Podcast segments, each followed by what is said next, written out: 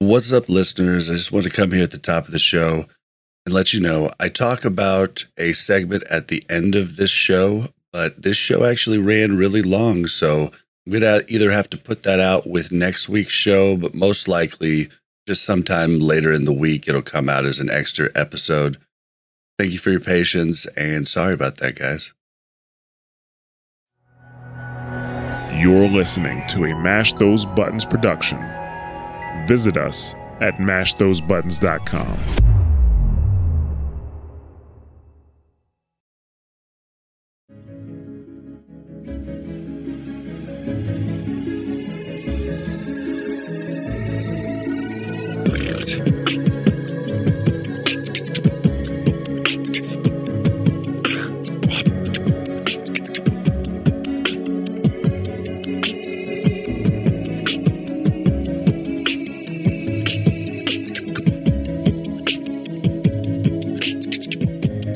Welcome to Warcraft Reloaded, a podcast brought to you by Mash Those Buttons, covering all things World of Warcraft Classic and its communities. I am Bobby, also known as Blazin' Bob, and once again, we're joined by Mel, aka Melarina. How you doing? Hey, I'm good. Good, good. And for the first time on the show, we have Fark TV. How you doing, Fark? Hello there. I'm doing fine. How are you? I'm wonderful. I'm wonderful. Thanks for asking. Glad to hear. All right. So, guys, I'd like to start off the show always by thanking our tank patrons, and that is Thick Lizzie and Croxford. Thank you guys so much. And I'd like to remind everybody we do stream the show live on Twitch at twitch.tv/BlazinBob. That's BLAZZINBOB. I want to remind everybody that if you get Rested XP, make sure to use the code RELOADED. It helps you out by saving 5%, and it helps the show out quite a bit. So thank you so much for that. All right, we're going to go through a new voicemail. We're going to go through, we got one new review. We're going to go through what we've been doing lately in WoW, and then we've got some news, not a ton.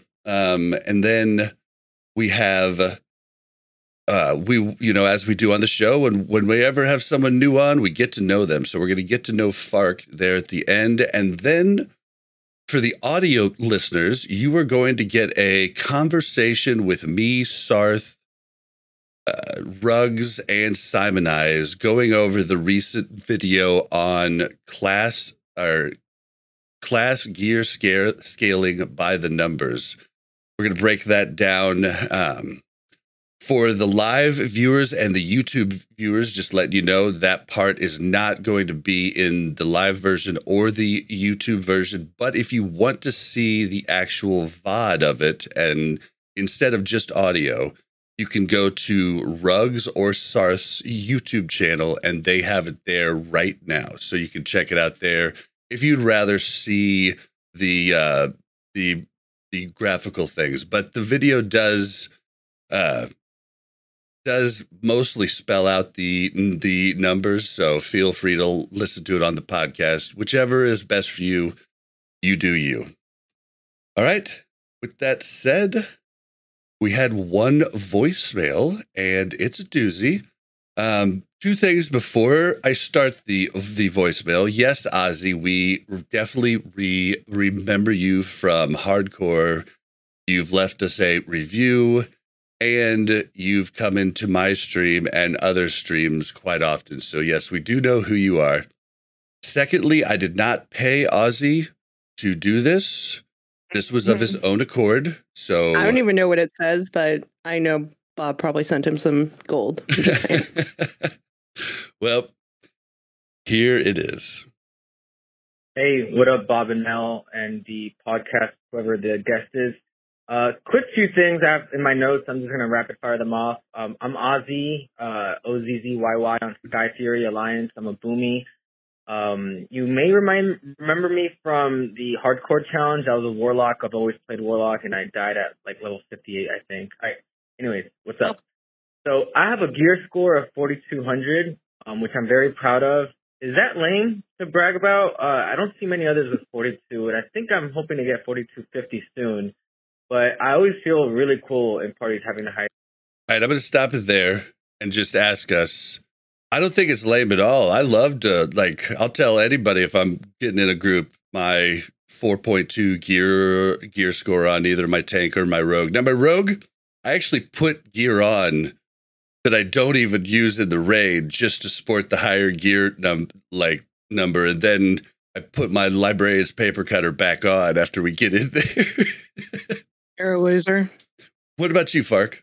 Yeah, no, definitely. If you're playing a priest, you should equip tanking trinkets, you know, that nobody wants, and boost your item level sky high and be like, yo, I'm the most geared priest on the server. And then you equip, you know, your whatever trinket from TBC. Your real gear. Yeah, exactly. Yeah, I don't think there's anything wrong with being proud of that.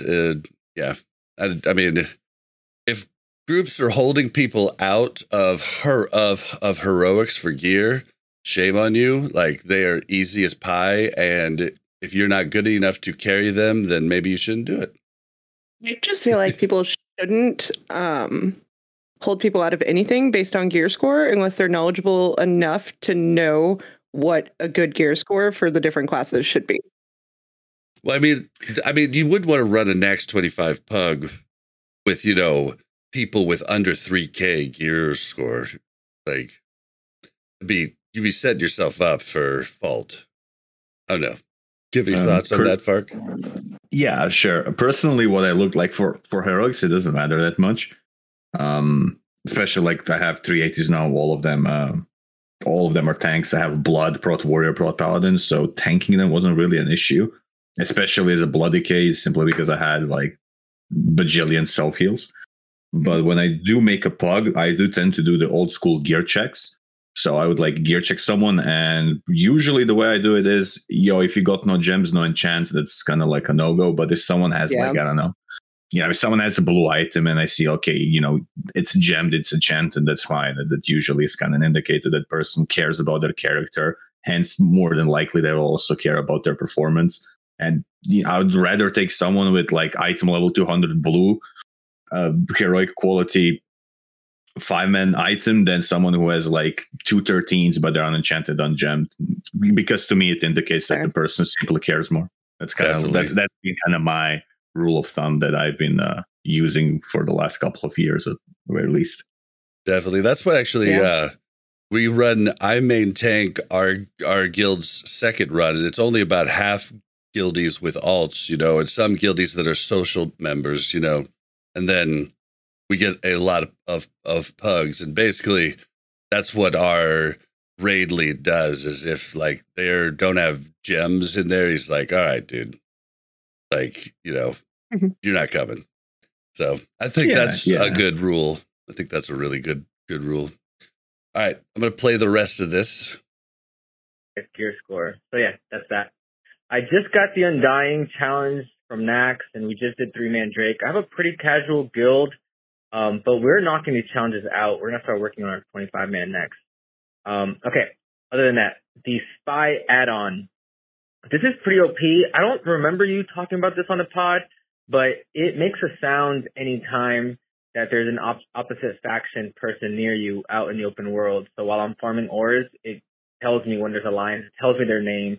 I can pull them on my – I can put them in my kill list, and it even tells me when they're invisible in stealth mode, which I always like to think about how the add-on works from a technology side, and I have no idea how it's able to tell the opposite factions in stealth mode out in the wild or in a battleground. Pretty cool add-on, Spy add-on.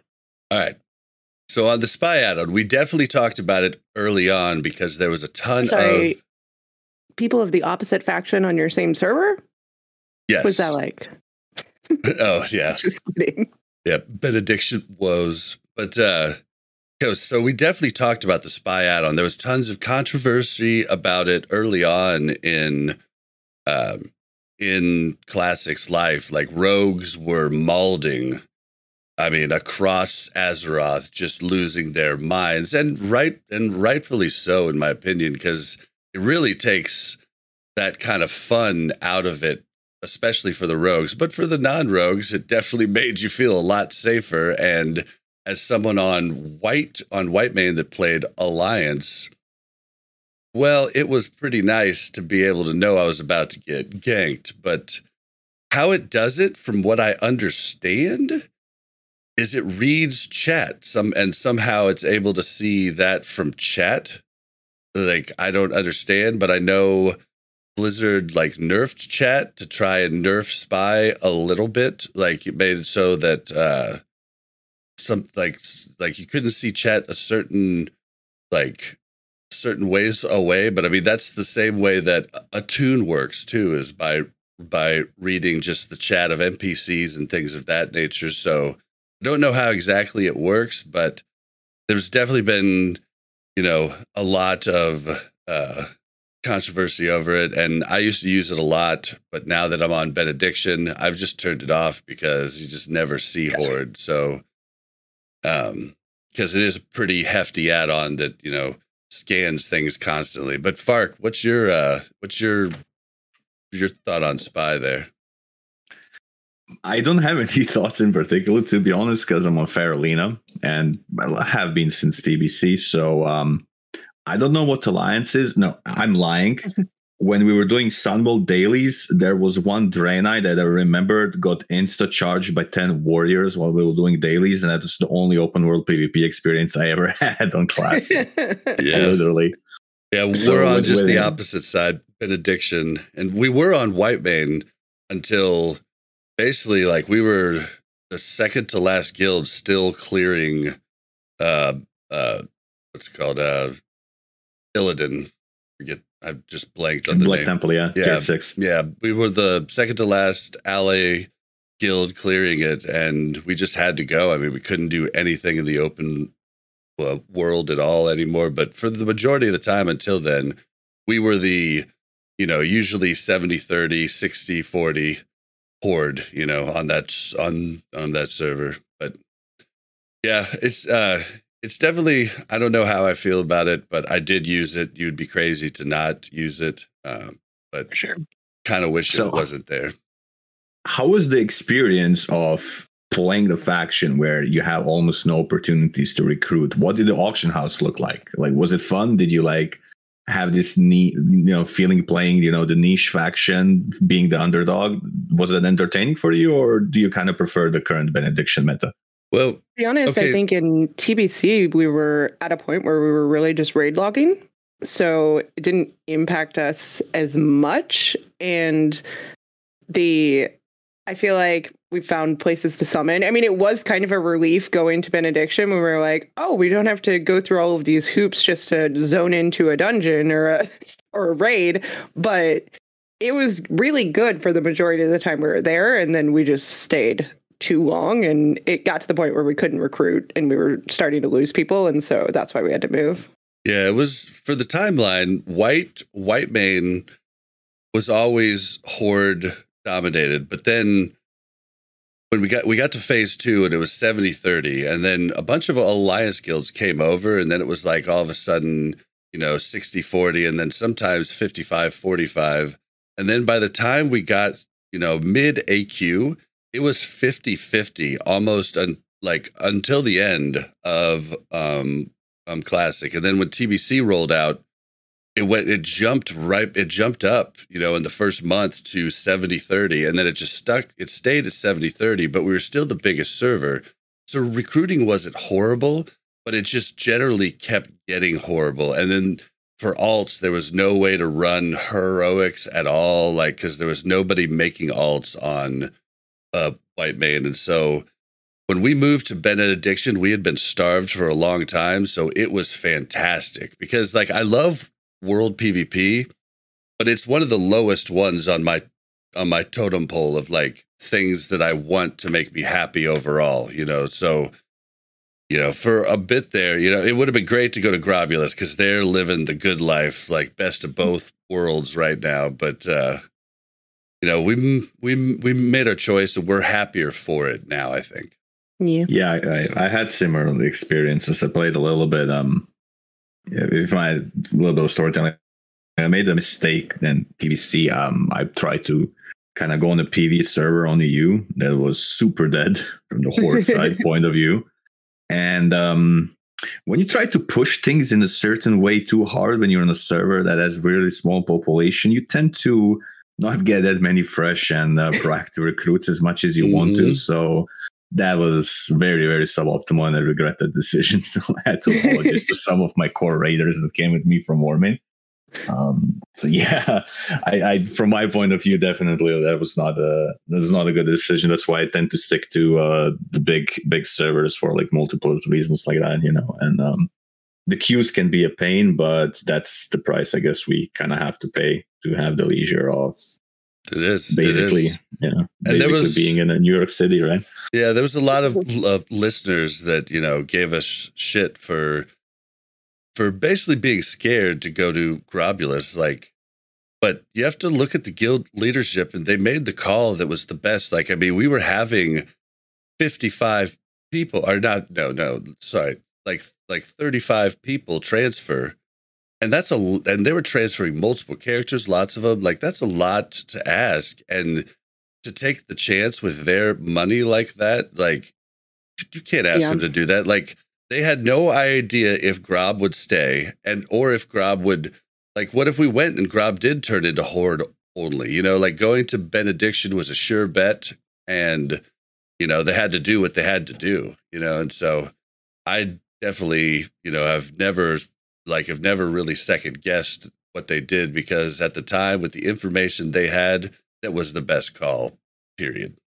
For sure. Yeah. If I might add on to that, at least for someone who comes from guild management point of view, I would like to add, you got to ask yourself, if you have to suffer queues, right? You already are suffering queues, you're dealing with this.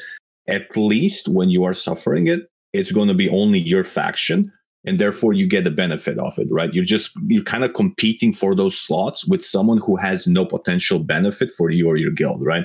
Let's say even if you have alts, if you want to pug someone or just your firemans, or maybe you have third alt and you want to, you know, filter someone out, or you want to run GDKPs with your alts or something like that, you still get a benefit because you get a lot more people that you could potentially invite into those runs. But when you're sharing a server, right, and you get queues on top of that, you pay the price of having queues and you get no benefit of being on like super hyper populated servers. So that's kind of why I see Grobulus for me personally. I know there's a lot of people that enjoy that 50-50 split, and you know, God bless them, let them enjoy it. But for me personally, like from guild management point of view, it has no benefits, at the very least for me, as I said.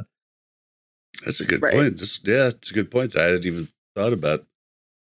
But yeah, all in all, world PvP is the least important to me, and it was really weird when we first went to Benediction, because I'm just like, I would always like swap my gear to PvP gear if I went out in the like open world, and I was always like watching my back, you know, and like real, you know, twitchy. And then I'm doing the same things on Benediction, and then like a week later I'm like, what am I doing?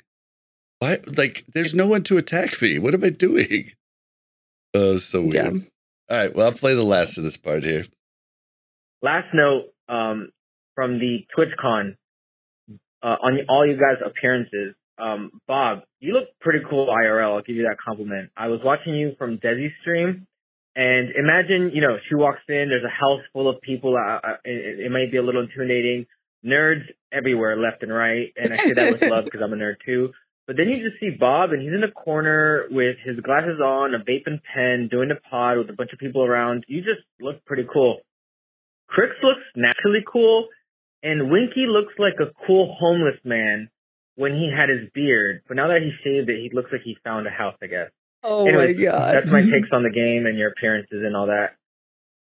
Oh, man. So, Fark, if you didn't know, when we went to TwitchCon, there was a house with a whole bunch of classic creators staying there. You know, it was Tactics, Tommy Salami, Duranosaur, Winky, Cargos, and I don't want to forget it. Crix, Sarth, got tons of people, right? And I was just like, brought all my recording stuff over when Luz is like, you guys want to do a podcast? You guys can just kind of walk on over every once in a while, and we can just bring in. And we did this, what we feel was really cool podcast with like a bunch of creators all in one spot. So that's Yeah, that's what he's talking about. But I did not pay him to say I look cool. And the Winky looks like a cool homeless guy. Almost made, like, I sent this to Crix and Winky, and like they couldn't stop laughing. Winky made a remix that I want to play on the pod too. Oh man, bummer for the audience watching. It was an add-on, but at least they'll get to hear this. All right, ready? Winky looks like a cool homeless man. Homeless man. Homeless man. Winky looks like a Winky looks like a homeless man. Homeless man. And Winky looks like a cool homeless man. Cool homeless man. Cool homeless man. Cool. Winky looks like a Winky looks like a homeless man. Homeless man.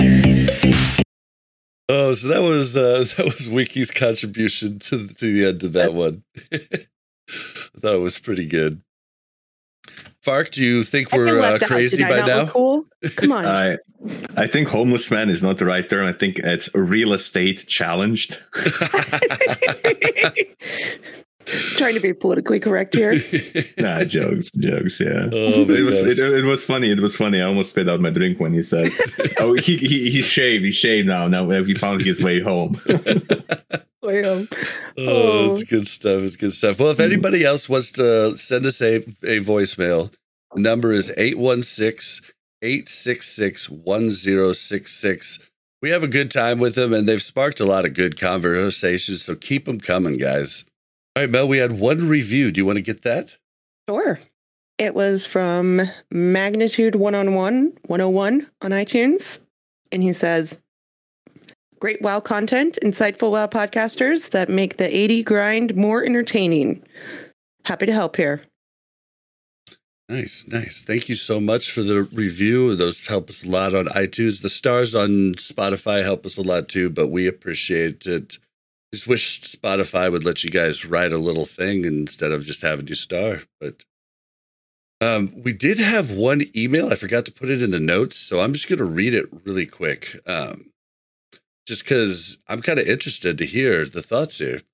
I hadn't even thought about it, really. So, dumb question, but which sound effect do you think sounds better? I've played Horde since Wrath of the Lich King up to retail, and recently been playing Alliance since all of Classic. Bloodlust sounds into the good side. Bloodlust sounds visceral and pumps you up, but there's something about heroism that sounds so cool about it too. I say Bloodlust sounds way cooler.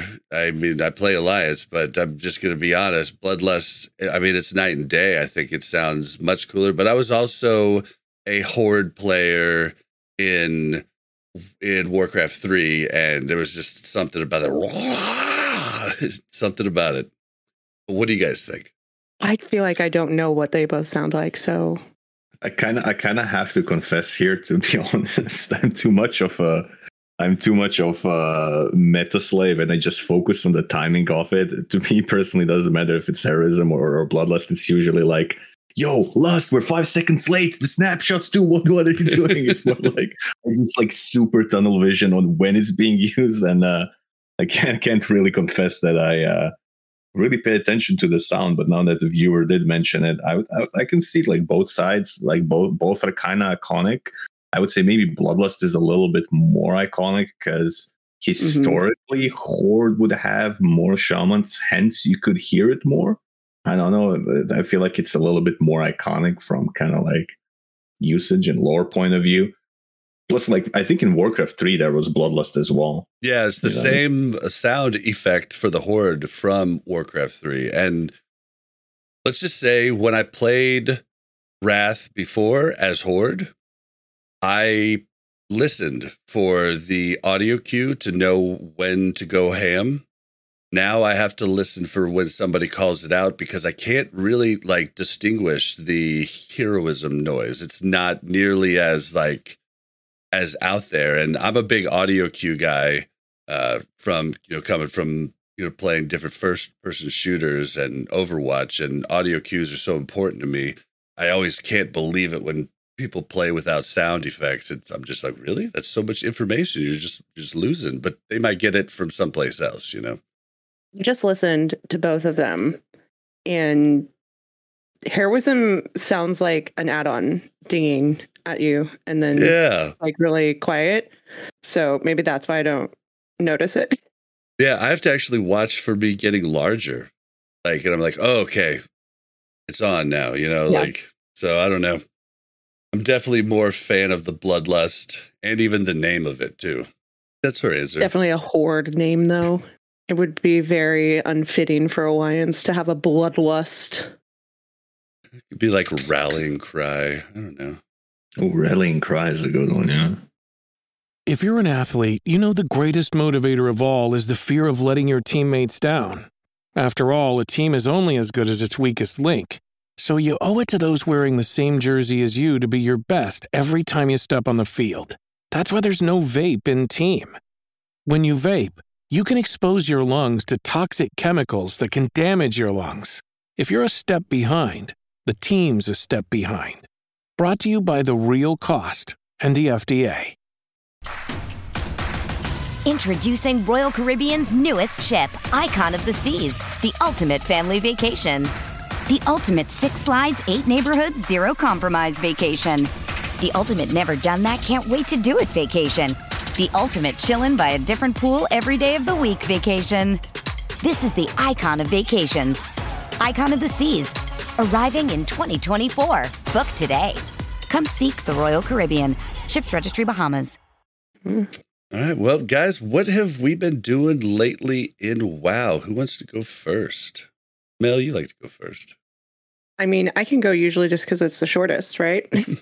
I was traveling this week for work, so I traveled on Wednesday, and so I was there for our raid on Tuesday, which, by the way, I scheduled my travel for like Wednesday through Friday so that I can be at home for the raid on Tuesdays, but then I have to schedule my flight for like 7 a.m. on Wednesday, and that always really sucks because we raid until like 1 a.m., but it was fine.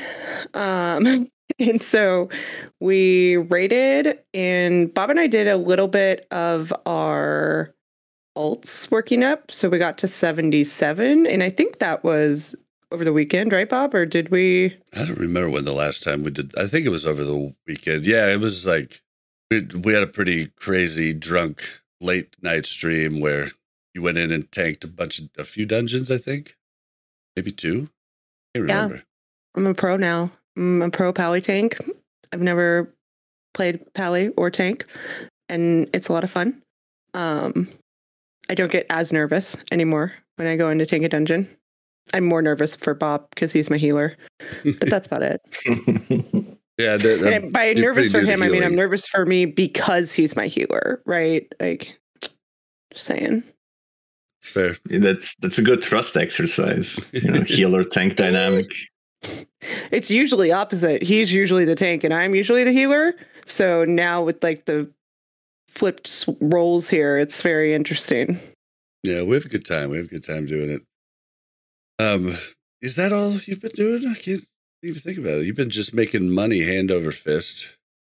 Yeah, Mel was out of town the other night, and I was making my mechano chopper, and I didn't know if I was going to have enough cash on hand because I hadn't messed with my bank alts for a while, and everything was full, and I just didn't feel like messing with the auction house to like sell. So I had a ton of stuff in raw, you know, goods, but hadn't actually got the actual liquid cash for it. So I wasn't sure if I was going to have enough, and I was like, oh, I could probably just borrow something from Mel's account. She's got like, you know, 17K at the moment. And all of a sudden I get a call from Mel, and she's like, do not spend my gold. And I'm like, are you watching the stream? How'd you know? And she goes, I have my sources. And she definitely wasn't watching the stream because she never watches the stream when she's out of town. So I was like, Who's telling on me, guys? I have my sources. They messaged me back and they said, I don't think he was going to steal your gold. And I was like, better safe than sorry. He needed to know. Oh, yeah. But yeah, that's one thing I did. Good looking out, guys. Keep me informed when I'm out of town. See what happens when I leave town. I leave Bob by himself for like 3 days. He spends like 20K gold. Like, what is happening? Like, see, this is not. I did. I bought because I had had my greatness deck forever on my rogue, just waiting for what's it called. But I just decided one night I'm going to buy greatness for my prop warrior and I'm going to make a mechano chopper. So it sent me back a little bit, but I'm still pretty okay. I bought the one Dark Moonfarer deck for the priest, and I went through the first raid, not realize because I hadn't read it because I had like made a ton of gear. This was a while ago, right? I'd made a ton of gear and I like bought that and all of the stuff, and then after the raid or like midway through the raid, I was like, yeah, I just haven't been using the on-use part of this trinket because I didn't take the time to read it. So that was really beneficial. It's really not a great trinket if you don't use the on-use part of it. So lesson learned. Read your trinkets when you buy them. Yeah, I think so. The one that restores mana. Yeah. It's quite a good one. A good start one, yeah. Yeah, now that I started using it, it's actually very powerful. Yeah. Yeah, I mean, if you want to be super lazy, you just macro it on your disco shield. Yeah. 100%. No, it's on my renew, okay? It was on my shield, and I was like, okay, that's literally all I do, so I probably don't need to be popping this the first thing every fight, so I put it to my renew. So now it's a little more intentional, okay? But if I don't, I will forget to use them, and it's just not. It's not effective. I know my limitations. Mm-hmm. I'm aware. No, that's good. Yeah, it's a good filler one for sure. Fark, do you want to go or do you want me to go? I can go next, I guess. I've been kind of busy this week, and I'm not gonna lie. I raided like 4 nights a week, and it's been a mix of both 10 and 25 men. Usually on Tuesdays we try to speed run 10 men, and we try to have competitive times. And the week before, we failed horribly. It was absolute disaster. It was we had to retcon that whole run. So we became with new minus, right? Yeah, you know it was absolutely horrific. I hope I deleted the WOD. And we had this strat planned, right? So this was really fun.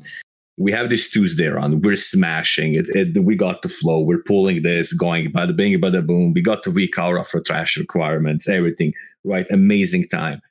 And we had this strat going, right? Where we kill Loatheb and we would pull half of military with the spore buff. Ooh. So we go rocket boots after Loatheb. We go into military and all of a sudden there are threat issues. I'm like, what's going on? Like, we usually save the tricks for the pack thereafter. You know, there's this meticulous pull. What's going on? And we realize mid pull of half of the military wing that Blizzard hot fixed. No. I was just gonna bring that up. That's fixed now. Yes. Yeah, that's what happened because we went in immediately after reset, right? And we're popping cooldowns, quick tricks, MD, Kims. D-Sex, no, wait, stop, move, disengage, no, Balores, like, we're trying to salvage all of this. We finished the run, because we have to keep going, right? Screw it, forget, let's go, keep the pace, keep going, right? Because we took a big penalty, we lost 5 minutes there alone, right? Ooh. It was complete disaster. We finished the run, boom, we got notification on Discord, because we have this Discord bot that sends us notification. Notification goes loud, goes up, Loatheb spores no longer available after encounter ends, and I'm like, "Yep, they disappear right away." You're like, "Perfect timing, thank you for that." Exactly, that's exactly. Great story. We did get late. It's like we did have a 56-minute run, which is okay-ish, but at the end of the day, it was disappointing because like we prepared this and we still failed the execution. But yeah, that's kind of the 10-man funny story. Yeah. That is funny because I was gonna wait till your story was done and be like, do you know that's fixed now? And so you definitely did. Found out the hard way. They found out. No, because we always we march the gates on Tuesday and we run over 25 minutes because we have mandatory splits right on Wednesday and Thursday. And on Wednesday we actually also did a parse run where we had to wait 10-minute cooldowns between every single boss and I think we decided to label our guild as predominantly speedrunning guild. I think we're going to stay away from parsing because nobody enjoyed those 10-minute pauses. And yeah, we tried to queue skirmishes in between the bosses so they could go into arena and reset their cooldowns. What ends up happening is you drop flask when you go into arena. So it was like we needed to re-flask, rebuff, re-summon, refish feast or personal food between might as well everything. Just wait the 10 minutes. Yes, yeah, so it's like, what do you pair more gold to save like extra like 5 minutes, or what do you do? So yeah, the parsing thing, But we promised it. We said to the guys, yeah, we're gonna have a parse run. Let it all out. We're gonna do one healer, one tank. And I have to commend the guy who heals for our guild. He's a French Canadian resto shaman RPZ. Hats off. I looked at the logs. And in terms of all of the parse runs that we did, he's the only resto shaman that managed to solo heal. So, shout out to him. You solo healed the resto shaman. That's... we borrowed certain... well, there was the thing.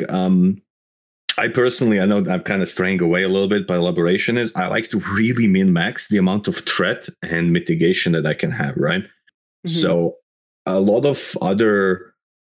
parse skills or parse runes that I've also been scanning is they go for Mirror of the Truth on Protection Paladin, they gem strike, they do this, they do everything just to gain 700 extra DPS on the tank. The thing is, it's not worth it, right? After you reach a certain threshold as a DPS from tank point of view, it's really not worth it. It's, at least in my opinion and from my experience, I would say it's much more worth to get your hit cap, get your expertise cap, and then focus on as much avoidance mitigation, stamina, whatever you can find, whatever gives you the best bang for the buck, so to speak, right? Mm-hmm.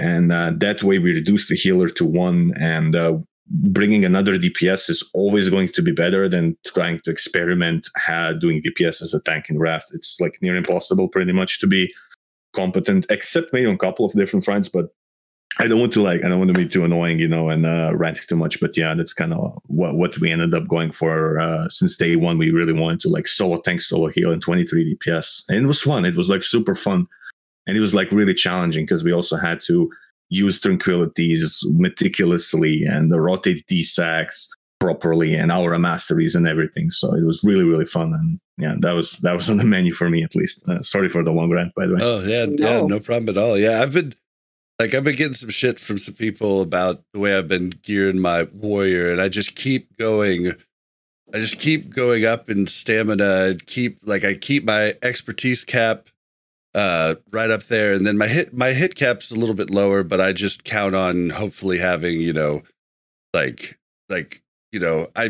bring it up high enough to where with the buffs, I'm okay, right?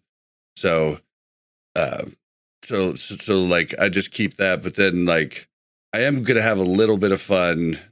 Now that I'm geared enough, I'm gonna use the greatness card, on a lot of fights, but not all fights, So I am but I'm a warrior though too, and we do a lot more damage. So it's really fun to do that damage, and so it'd also be really fun for farming with the lame revenge spec.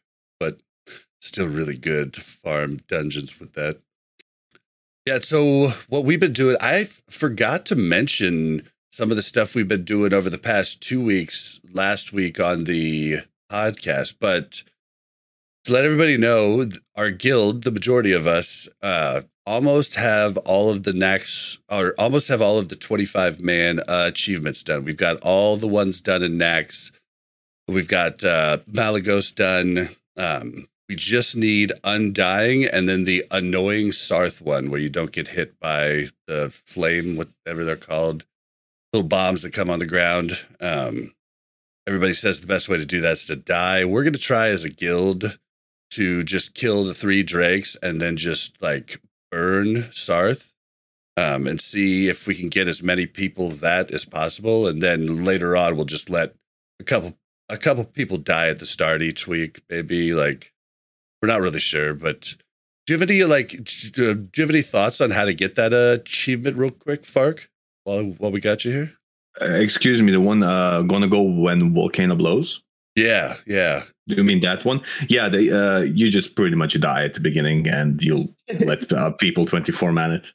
Do you like our idea about doing just killing all the drakes and then trying to zerg it as fast as possible and maybe get as many people as possible? Yeah, for sure, definitely. Now, if you want to do that achievement, most effectively is by reducing the duration of the boss encounter, right? You could zerg it with 3 drakes. Sure, but there's going to be lava spawns all over the place. You still might get whelps and stuff like that. It might distract you. So if you want to, and I think there is also the modifier, HP modifier for drakes, right? So if you knock out the drakes and get everything out of your way, you should be able to zerg it like within 35-40 seconds, provided of course that. Yeah, we have pretty good healers. Like for a sweaty casual guild, we have pretty dang good DPS. Like we're burning everything, and we were able to get the Naxx achievements fairly easily. So we have pretty good DPS. We have like a good handful of regular 99 parsers in our guild, so that helps a lot, And if they're parsing 99 in our guild, they're really good players. You know what I mean? So what do you have to do? You have to not thing on the ground. So there are these like volcano-ish projections, it's kind of like a fireball, but the texture the texture doesn't have a lot of consistency. It's almost like see-through, super transparent like thing. You would almost like assume that's part of like the environment animation, but it's the extra fire damage that you sometimes take, right? And there is no ground thing on the ground that's like glowing. No, that's the void zone. That's the void zone. Okay. I was like, seriously, we're going to try to all die because people can't get out of this stupid blue glowy circle. If that was it, we'd all have it at least by now, but it's it's random little balls of fire that come down and hit, and you can't see them, but it's really hard just because we've done either 2 or 3 drakes every week, so like there's a lot of shit going on. If you ever played Cataclysm or did like any of those dungeons where you would have effects, you could see like small little fireballs hitting the floor, and they would have like a circle, right? It's the same thing, except you don't have a target on the ground, so you kind of can't really properly see where it's going to land, right? Mm-hmm. So that's why a lot of people kind of fail that. But what's really good about that is even if one person fails that, it doesn't matter. 24 other people are going to get it. So even if like 3 or 4 people still get hit by it, it's okay. You can still get it on like 20 people from your main roster. Do it 0D if you don't care about the loot, right? Yeah. You can even do 2D, right? And then whoever is missing that achievement, they can just pretty much die at the start of the encounter. Like they can get cleaved, or they can taunt the boss, and they can just sit in lava. And if you're dead, if your corpse is on the ground, it means that you can't take damage, which means that you get the achievement for free. Yep. Yeah. And like, there's other things, like we were doing the 10-man Malagos achievement to get a killing blow on a guy on the disc. We had more people than we did disc that needed it. So we just got it for a couple people. You get it right there. And then we just reset the boss and did it again and got it for the rest of the people. So there's those types of tricks. Some of them, require everybody to do something like shocking, requires everybody to not get shocked. One person gets shocked, you don't get it. Yeah. But so it's like that's there's different things you could do. But so we're planning on doing our Immortal Run Thursday of next week. Or I guess when you hear this, guys, it'll be this week. But we're hoping we get that done, and then we might be doing the Sarth one, trying to do that on Tuesday night. And then we're also, a bunch of people are really trying to work on the 10-man achievement. Like some people, like Yip and Casimo and LZ and a few, they have their achievement all already. We've been trying to kind of rotate people into groups. So tonight we're going to try to do a Sarth, 3 Drakes, 10-man. We tried the other night, but we just, we kept getting to like 10 to 9 or 10 percent, and then he'd go immune.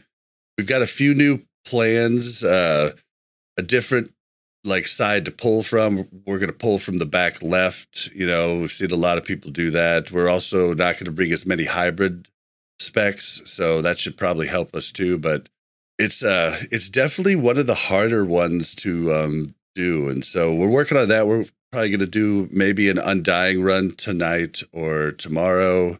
So we're just basically what we're doing, what I'm doing, you know, rating wise, is just trying to do a lot of these achievements. And then during the day, I'm just making gold and doing whatever, you know, doing different weird achievements and stuff. But been having a lot of fun.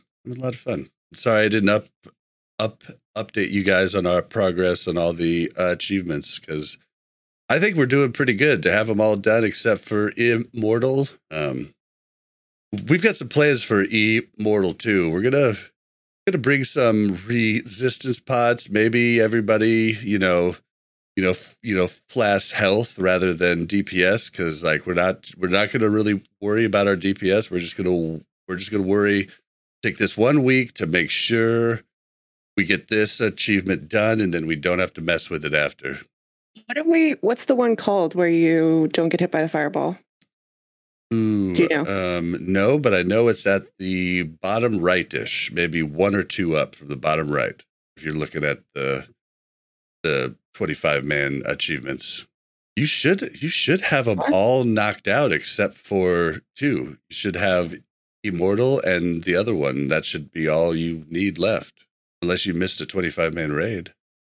Oh, you might not. You might not have Scion. You might have not ever gotten a killing blow on Malagos, which we could easily get you. Yeah, I don't have that one. But yeah, the lava strike. Yeah, I don't have not getting hit. But, oh, that's the one you're talking about. Yep, that's what we're talking about. And then so you only have three. You still need, right? Just two. Oh, right. Okay, so you got the one marked SCION. Oh no, I need that one too.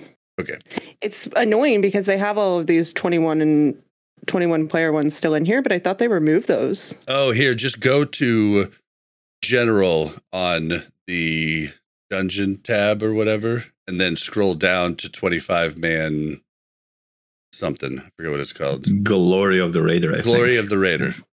Oh, got it. Okay. You should just see three that you need there. Well, I haven't gotten there yet. I just started scrolling. Oh, I think it's in the Dungeon main tab. I'll find it. Keep going. Okay. Well, yeah, I mean, that's basically it for me on what I've been doing. So we can just move on. I was just kind of waiting to see if you had that, but you can just tell me later. We'll let you know next week when we hopefully have our Drakes. Yeah, right. Hopefully you're going to get it when the podcast goes live. Yeah, yeah. So grats to the future. Thank you. All right, guys, let's move into... Time for the news. All right, so this really isn't news. It happened, but I wanted to just see if anybody had any thoughts or theories why it happened. So...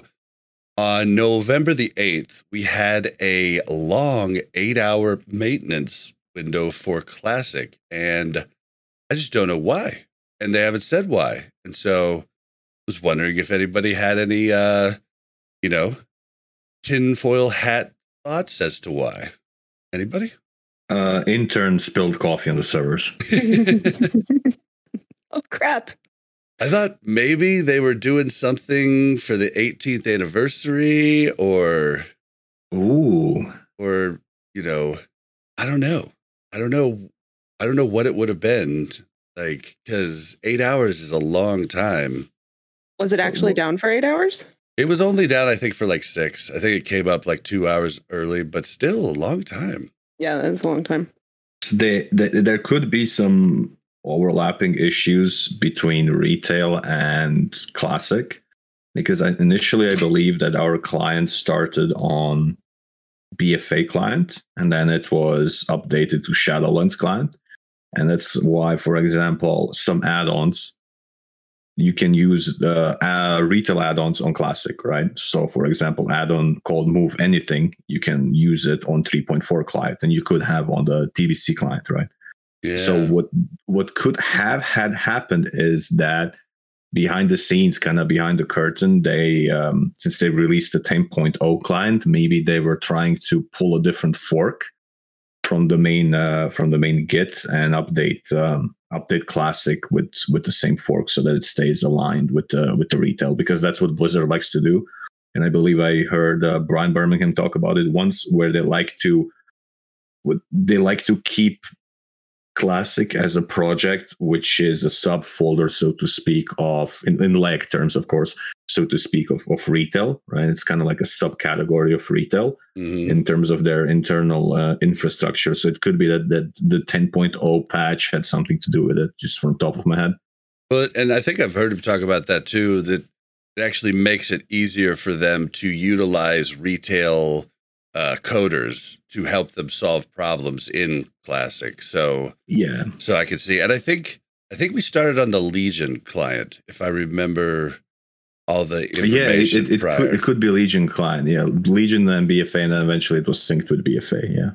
Yeah. Sorry, with Shadowlands. Yeah. So yeah, that's probably it. I was just trying to get like some funny, tinfoil hat things. Our guild leader plays warrior, and so he was, he was like, well, if they haven't said, it's got to be fury buffs, right? I thought that was pretty funny. Yeah, those are going to come in like 6 months. Oh man, just gotta wait. Just wait. Okay, so in next news, this was very short-lived, about a day. But Twitch created a separate category for World of Warcraft Classic, separate from World of Warcraft in Twitch. And this is, if you do YouTube content, like it is separate now. Classic is a different game you choose to go to. And I've heard a lot of opinions. One of the biggest opinions that you'll hear is Asmongold's opinion, and he straight just scrolled down to it and said, "See, there's nobody playing it, so this is a dumb idea because people are going to call it a dead game." And just on the surface of that opinion, I'd like to just put forth: it was out for a day, bro. Most of the Classic streamers didn't even know it was there. The only reason that I knew is because I saw people complaining about it in the Blizzard creators Discord. And so, like, I don't know, like, I've always wanted this because I don't want to have to parse through streamers that are streaming retail. I don't want to watch retail. I want to watch Classic. But he said it would bring him down in the list, and he might have a point there. It might, have less people view World of Warcraft if, they split the two. But honestly, I think the majority of people streaming, it seems like, are Classic streamers. Like, like, I don't know if they have the majority of viewers, but it feels like it's mostly Classic streamers. So I don't know. I think it could have also helped out smaller streamers at different times. So I don't know. Anybody have any thoughts on this? Oh, but then, so a day later, they took it out and changed it back. I guess supposedly from what Asmund says is he talked to devs directly and convinced them that it was a bad idea. I don't know if that's true, but supposedly they got in contact with Twitch.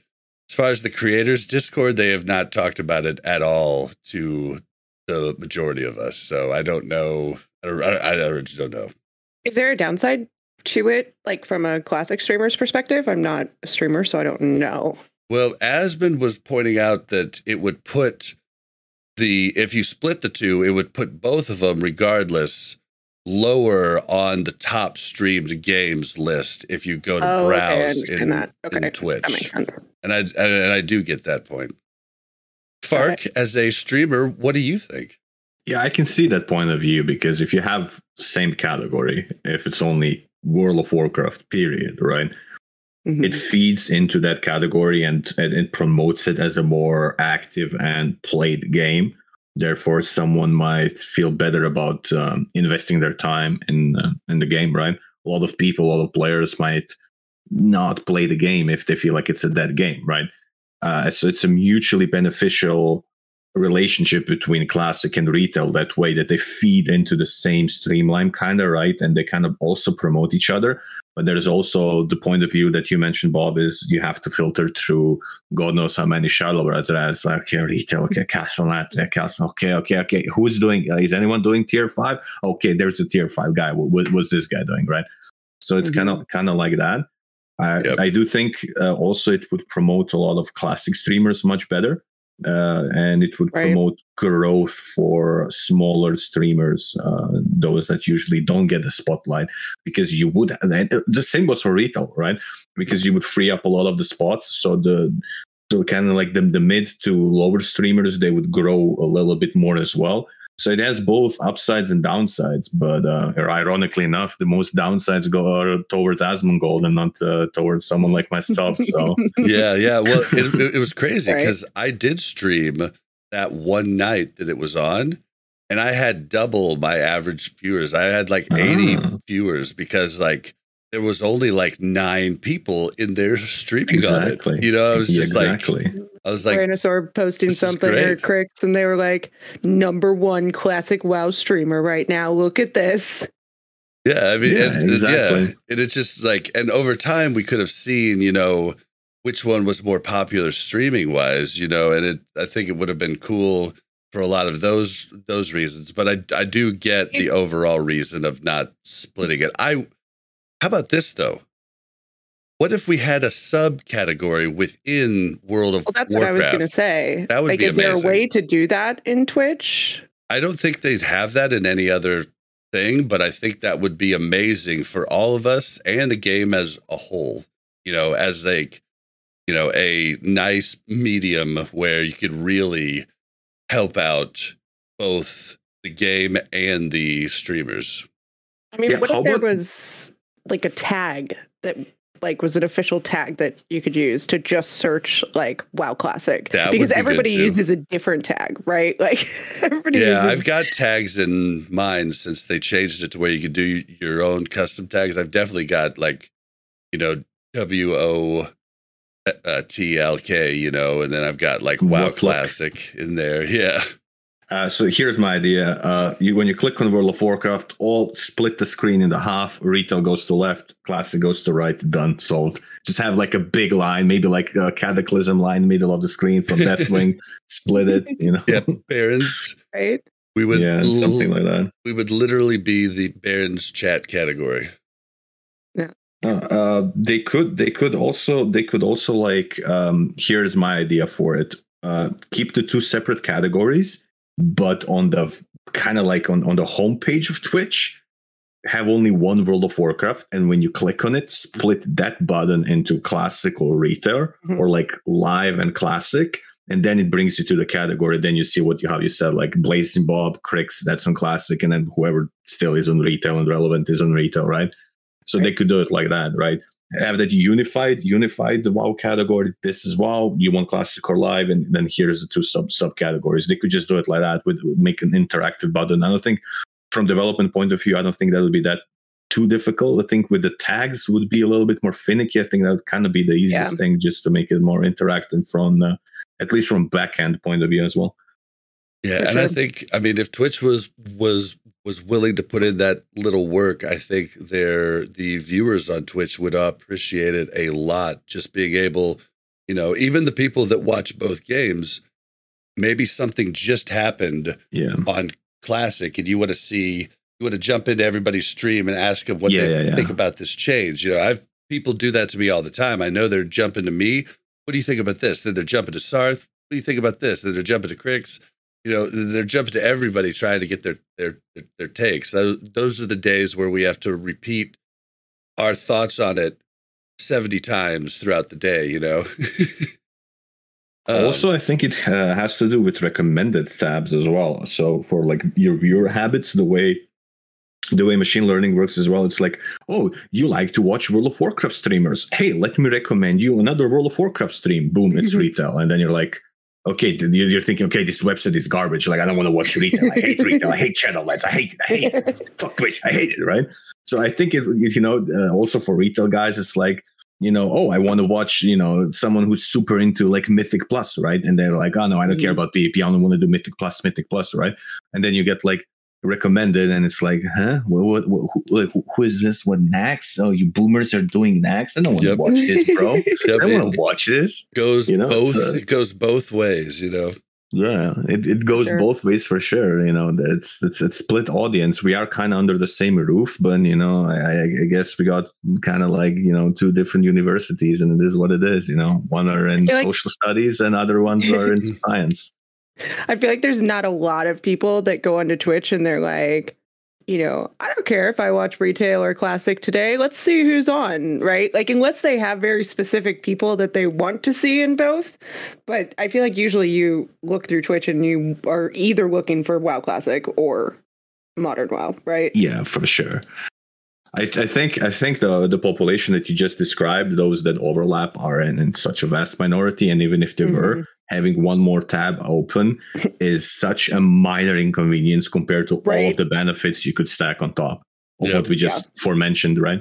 Yeah, I think there's definitely overlap, and I think there is quite a bit of people that play both games, but I think the majority of those, quite a bit of people, play one of them predominantly and will, like, when there's a new, expansion, they'll go play up to max level, like on retail, or vice versa. With, Wrath came out, they were like, oh, well, I'll go check this out, do whatever I need to do for my extra mounts, and stuff like that. I think there is lots of those players, but players that really invest like their full time on both, I don't see that as being the norm. Yeah, but even then, it's going to be filtered, because it goes in waves. Let's say we go to tier 7 now, right? And then we're going to have tier whatever of Dragonflight, and it's going to be, okay, oh, Dragonflight, the first tier of raiding, okay, leveling, let's focus on that. And it's going to be, oh, Ulduar is out, okay, let's focus on that. Okay, now tier 2 of Dragonflight, let's focus on that. Even then, like, I feel like it still kind of goes in phases. It can still be, like, softly filtered out, right? Because it is what it is, like, even someone who wants to carry on, let's say, a PvPer, from top of my head, there's a European rogue, name escapes me now, who does a lot of coaching with viewers and stuff for fun like that, and he does it on a regular, right? So I don't feel like it's just for streamers like that have a lot of informational and nice streams to get buried under like hordes and hordes of interest into Dragonflight tier 1 rating or whatever, right? So I think the separation there would also benefit those people and would also promote overall health of both, right? He gets buried, maybe someone can find him, helps with discoverability as well. It just kind of brings to the point, like, yeah, if you're already famous, this is probably going to hurt you. If you're the king rank 1, sure, you still want to, you want to filter the millions, but if you're a small Andy, double digit Andy that, gets 2 followers and he's, yay, this is my best day ever, get 1 extra follower and you feel that much better. Yep. So, sure. Definitely. Yeah, I think it's the best of both worlds, what we've, kind of put out here. So Blizzard, Twitch, you can have that one for free. Help us out. Help yourself out and us out. It'll be good for everybody. This episode is brought to you by Paramount Plus. Get in, loser! Mean Girls is now streaming on Paramount Plus. Join Katie Heron as she meets the plastics in Tina Fey's new twist on the modern classic. Get ready for more of the rumors, backstabbing, and jokes you loved from the original movie with some fetch surprises. Rated PG-13. Wear pink and head to ParamountPlus.com to try it free. Survivor 46 is here, and so is On Fire, the only official Survivor podcast, and we have a twist this season. The winner of Survivor 45, Dee Valladares, will be joining us every week. We're going behind the scenes of the biggest moments, the how and the why things happen, and the strategy and analysis you can only get from someone like me, a Survivor winner. Listen to On Fire, the official Survivor podcast, wherever you get your podcasts. All right, so the last thing on the news is there is a arena tournament going on right now, and they did talk about it. They did, say that it was coming out prior to, or basically the same time that they did the PvE tournament, but I just want to know why they don't pump these up more and get more word out about these. Like, why, like, why do they wait so long to like really put the info out? I feel like it'd be bigger. Announced this one when they announced the Undying Challenge too. Their just marketing of it isn't great, right? Yeah, they could get all of us to market it free. Like if they just give us some fun notes to talk about instead of just tournament happening. Like you there know, you go. Yeah, like you yeah, know, there could be a lot more really cool things to come of it, but yeah, it just seems like they're dropping the ball on that. And this has a pretty good prize pool here too. The total of 100K. Who is the when was this original blue post posted? Do you know? This one was posted just this week, but it was posted on the 9th. So, but we had the dates before. Is that what you're saying? We had the dates before, and they really didn't like.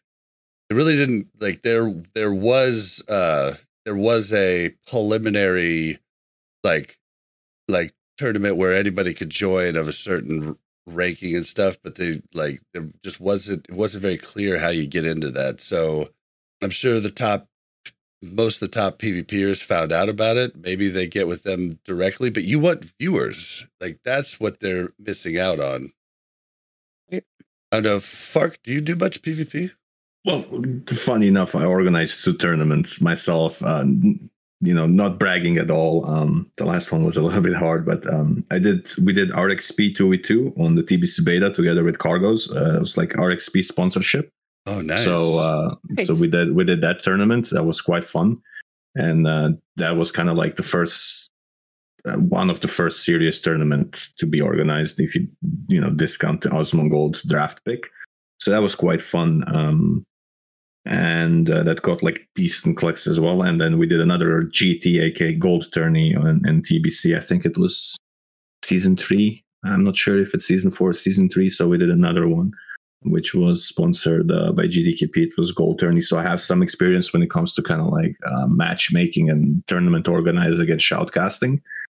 And promoting it is incredibly hard. And what we try to do the most is reach out to individual players and ask them for help and be like, hey, let's come together and let's make an event. And please help us promote it as much as you can.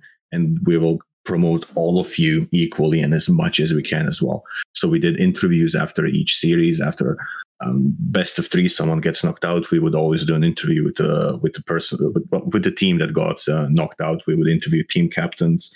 So every team was interviewed, and we organized it in such a way where it was mutually beneficial relationship for everyone. If you promoted the tournament, we will promote you as well, right? Because all of the viewers are going to be funneled into this one stream pipe, right?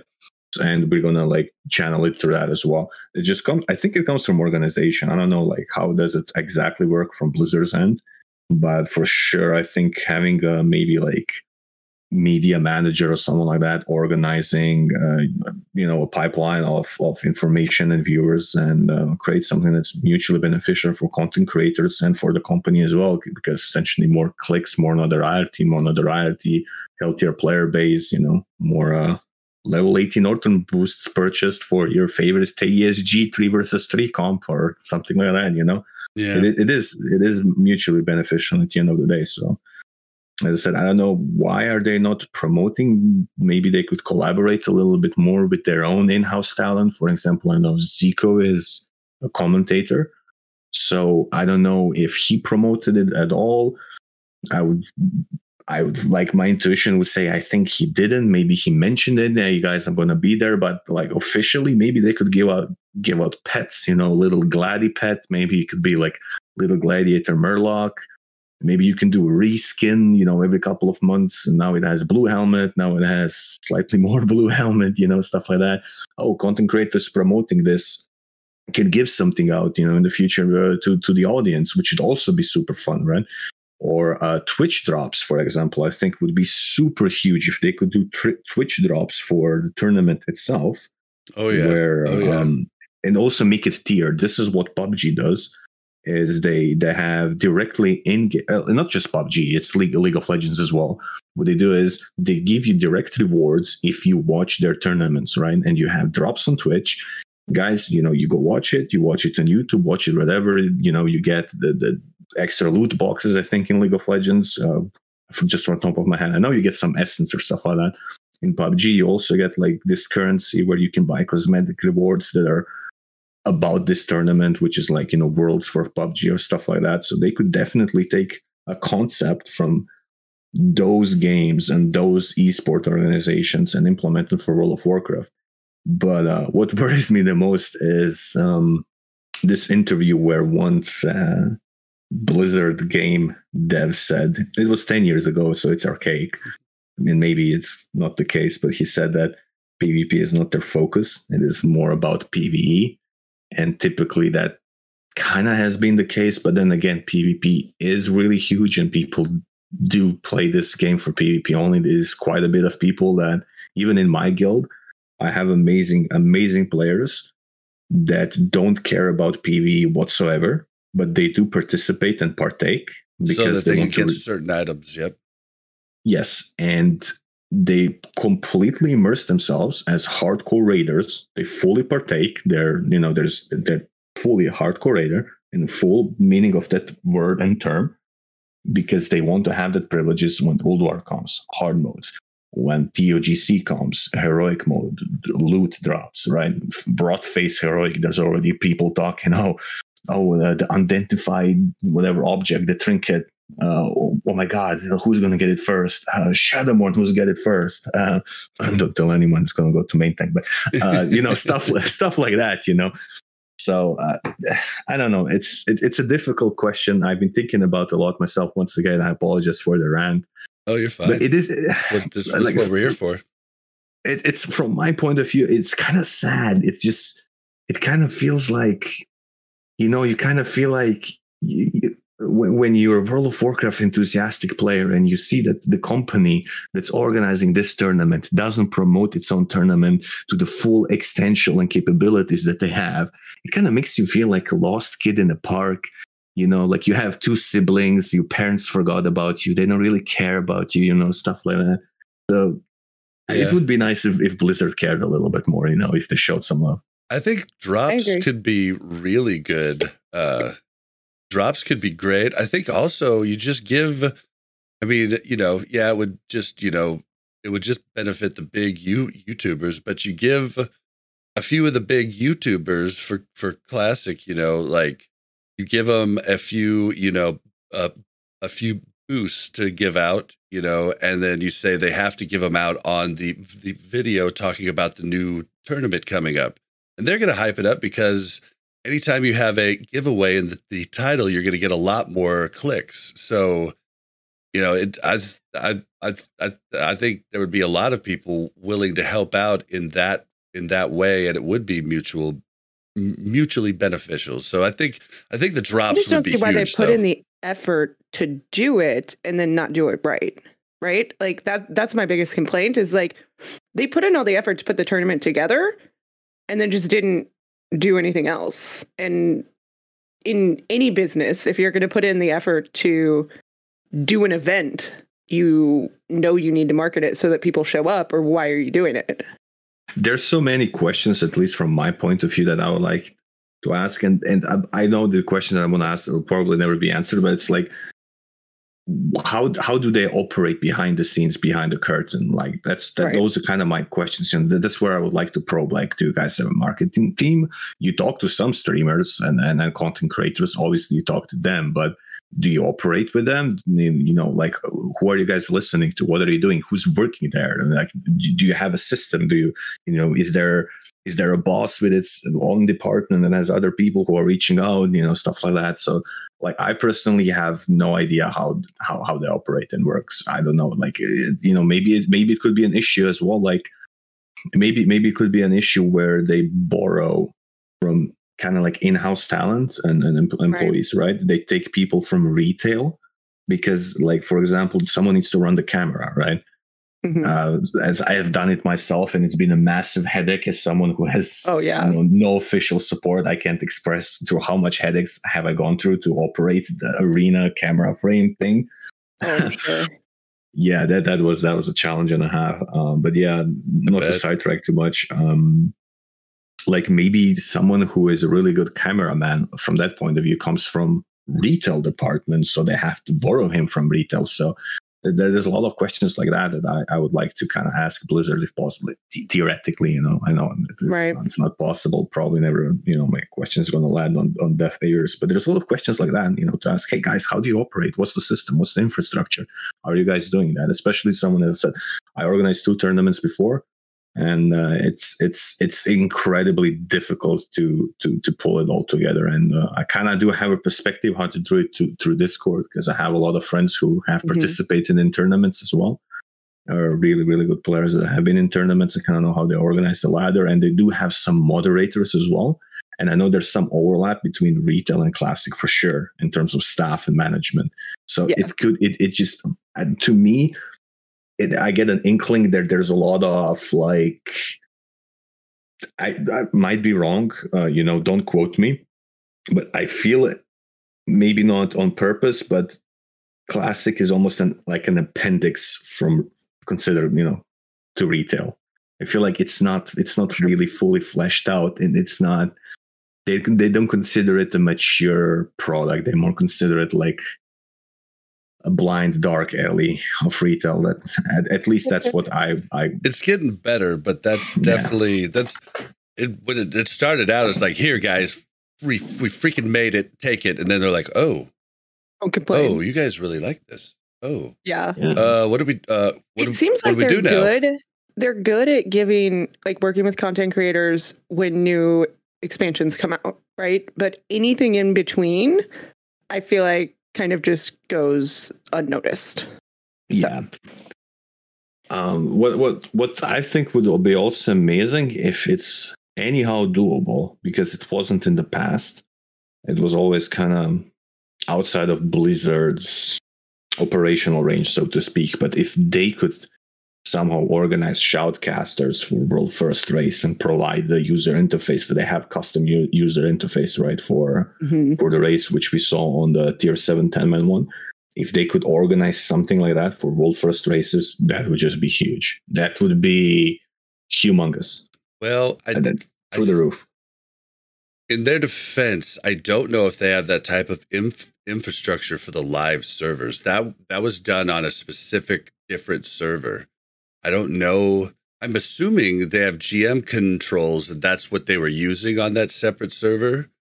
You know what I mean? Like, where you can warp anywhere, you can look over anybody, you can take anybody's point of view. But, like, I don't know if they would ever allow anybody remotely, like, because most likely GM controls are not remote. Or at least not remote without going into the office through a VPN, which is a virtual private network. My guess is GM controls can only operate from within the internal network. This is just coming from my background as a systems engineer, but we would have never given anybody the ability to remotely administer servers without coming into the office through a VPN, which basically makes it so, like, you're you know, like, figuratively sitting in the office. If you use a VPN, so I don't know. That would be cool though. Be cool. Yeah, maybe it's hard to pull off for sure, because you have multiple regions. You have China as well, so, like, what do you do there? But as if I recall correctly, they already have somewhat of a PvE sports scene, or they have been establishing thing as it has been established prior to Riot release. Yeah. Yeah. I mean, China's run by a completely different company. They just pay basically rights fees to Blizzard. Like, it's a completely different company though. So everything they do can often be very different from what we do here. Don't they get double weekly resets? Correct me if I'm wrong, but I heard somewhere that they get double weekly resets. So it's not exactly So the way it works is they get a, like, because of the way stuff comes out, when something new hits, they get two instance resets in the time that we get one. Does that make sense? Because I believe, like, they could jump on for a day and do it for a day, and then in this, like, the week resets for their for whatever their raids reset, and they can go again right away. I think, now don't quote me, I could be wrong, but I think that's what I heard or what I read into a long time ago, but it was a long time ago that we covered that. Mm-hmm. Oh, I see. So, yeah, because all the raids release on Thursday, so it could be that they get kind of like almost an extra lockout. Yeah. Yeah, yeah. Every tier they get an extra lockout. I'm pretty sure that's correct, but you know, in the comments or write into us, let us know if that isn't correct. But I'm pretty sure that is correct. All right, well, I think that's going to be it for the news. Let's move into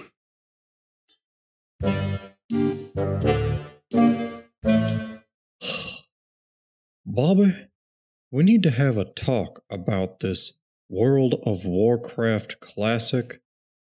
Do I look like I know what a WoW token is? All right, so in this week's discussion, we're getting to know Fark. And Fark's pretty famous, right? You've got a pretty big name in the private server scene. You know, I know we're not supposed to talk about that, but it was a thing, and we do on this podcast. It's okay. Infamous. Why don't you give us first off? Why don't you give us a little background on when you started playing WoW, like the original, what is known as retail now? Did you start playing that? Any certain expansion? Absolutely. So basically, when first year of high school, a friend of mine came up with a really scratched up, busted CD, and he said, "Yo, there is this thing, it's called World of Warcraft, and you plug it in, but you like kind of have to create an account and you need to play on this server." And I'm like, yo, I'm going to check it out. So like, this sounds amazing. This sounds amazing. So I'm going to check it out, right? So I played on one of the first private servers ever created on patch 1.10. That was on original vanilla. Those private servers were some of the worst scripted, complete meme private servers. But you could make a character. You could kind of quest.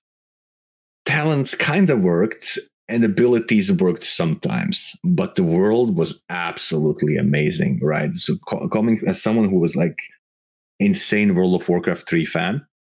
And played like not just the campaign and like, all the other maps that you could find for Warcraft 3, I fell in love with that. That was like crack. Hoo-wee. That was like weed for Snoop Dogg, man. I fell in love with it. I played on those private servers for, I would say, 3 or 4 months, and then it was like TBC was about to come out, and I'm like, oh, okay, man. So wait, hold on. You played private servers before ever touching the actual. Wow. Exactly. Vanilla was out, and I played on one very first private servers. You had a population of like 10 players. Everyone knew each other. We used forums to communicate if we had any bags or who had leather working or anything. It was super, super niche. Like it was insanely niche. It was insanely niche. Because I didn't hear about the first private server until after TBC launched, and a bunch of my friends were like, "We're going to go play this old one. We don't like TBC." Like, I was like, really? That sounds scary. Like you lose your character or something. But yeah, but go ahead. Sorry. Yeah. So basically after those private servers, it was a fun experience for sure. But I always felt like, how would the game feel if I played like properly? You know, how would the game feel? Because I explored the whole world, like on the night of starting zone. And now you're an orc, now you're a troll. I would explore stuff. But I was always like, you know, man, I always kind of wonder, how does it feel when everything works properly? So, or at least more correctly, maybe. Yeah. TBC launched, and that's kind of when I picked up the game. was hunter player and paladin player in TBC. I was never really hardcore, kind of played for fun, dabbled in PvP here and there, did some PvE here and there, but nothing too serious. With Start of Raft as well, I played, but it was never too serious. It was always, oh, I'm going to do raid here and there. I completed all of the raids during Raft. And then really during CADA, I don't know, something just clicked with me, and I was like, okay, we need to get serious now. It's time to get some serious rating. It's time to, get better in PvP. I picked up DK in PvP, and I really fell in love with playing Hunter during CADA as well. That's when they finally changed it to Focus. Because Wrath was mana, and initially it was supposed to be focused, just like pets, right? But never fully implemented it. Mana never made sense for hunters to me, right? Yeah, it never made sense. And there was a patch in Dragon Soul. I remember when they finally buffed. Dragon Soul was already out, right? And Marksmanship was the dominant dominant spec, and then they on the very last mini patch, right? They buffed survival, and I just fell in love with that and played Hunter, in a hardcore guild, and played all the way until Mob, Throne of Thunder, and that's when I had to tap out. I dipped out. There was something about those dailies on that island, man. I didn't like collecting those coins. Didn't like doing those dailies. I just kind of fell out of the game.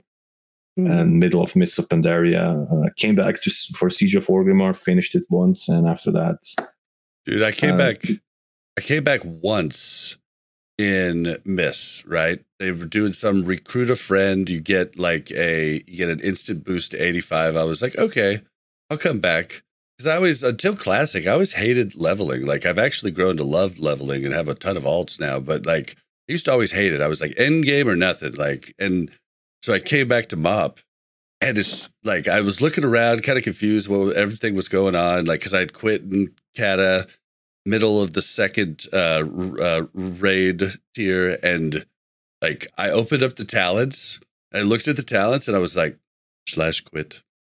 That was it. Yeah. I was just like, dude, that was one of the coolest aspects of the game. What the hell just happened? Like, and so I just didn't come back. But sorry to interrupt you, but yeah, like Mop and Kato turned me off as well. Because I played Mop and Kato recently as well on the Voldemort servers, right? And Mop is fun for sure. I think a lot of current Wrath players would enjoy Mop and Kato as well, because also 10-man becomes a thing. That's what Scotty J keeps trying to tell me, but I don't know, man. It does have its charm if you want to be more casual, if you want to play 10-man only. Personally, again, logistically, I wouldn't do that. We would still run 25-man splits for multiple reasons. But you can play as 10-man if you ever had like 4 friends and you're like, hey man, kind of want us all to play together, but we can't because we never can sync in. And all of a sudden, you can be okay. We need one healer and a little bit of DPS. Let's go, right? Yeah, so more chill offer environment for people that still want a challenge, but chill. I got it. And you still have your talent points. They're a bit more condensed, right? You get a talent point every 2 levels, but you still do have talent trees. There's still some customization when it comes to that as well. Oh yeah, because they didn't actually. When was it? It was in MOP that they changed it to the weird grid thing, but it wasn't at the beginning, right? No. So Cataclysm, you get talent point every 2 levels. Yeah, it got so the talent condensed. Tree is a lot smaller, right? And you have to go all the way down, which we all kind of thought. Kind of sucked, like from like a whole, like theory crafting. But we had Willie and Scotty J on to talk about this. It seems like with some of the way the moves are set up, if you were able to do hybrid specs with the way they set up Cataclysm talents, it would like everybody would be a hybrid because of like you'd be able to get so many extra strong moves. But I don't know. I haven't never I didn't play enough, after they changed talents to really know how it kind of shook out. It kills creativity. The way I see it, it kills a part of creativity. So there's this hybrid rogue spec. per the show you talked with Simonize about it. Simonize. Oh, yeah. Oh, yeah. Exactly. So there's this hybrid rogue spec, which promotes like a lot of creativity. It's like, hey guys, Fel Striker, look at this. Look what you can do. Boom. Trash DPS, 25,000. Amazing, right? Right. So it kills that creativity, but it also gives Blizzard opportunity to balance the game much better, right? It's like, okay, we know for sure Assassination Room goes here, and then they have two other options. They have 10 extra talent points, just from top of my head. Again, don't quote me. They have 10 extra talent points that they can put either in combat or sub. What do they look like? I'm pretty sure that's correct, because it's 41 total. Yeah, so when it comes to that point of view, you can also understand them. It's a double-edged sword. You do kill creativity, but you say, okay, we can better define what an assassination rogue means and what they can do in the grand scheme of things that is PvE, right? And they can do the same things when it comes to PvP.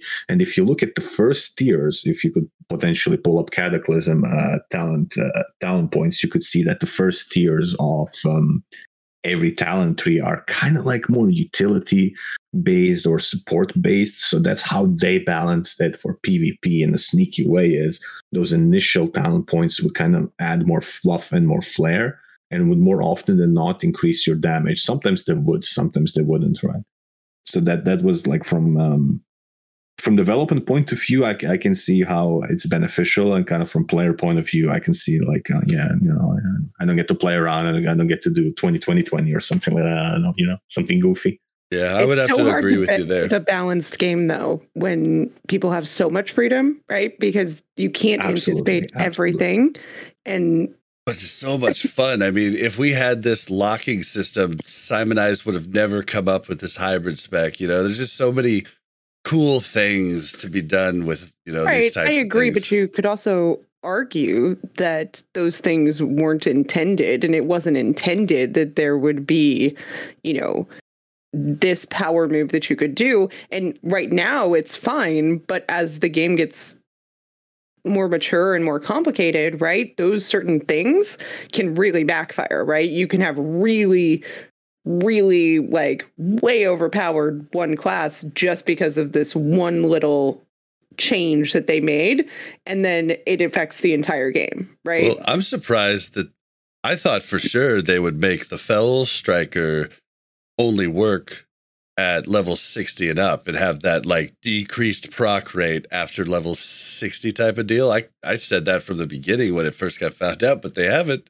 And I think every non-rogue wants that to happen, but as a rogue player, it's pretty fun to use that spec on trash. It makes trash pretty exciting. But I do get it. It's just I feel like the fun is so much greater.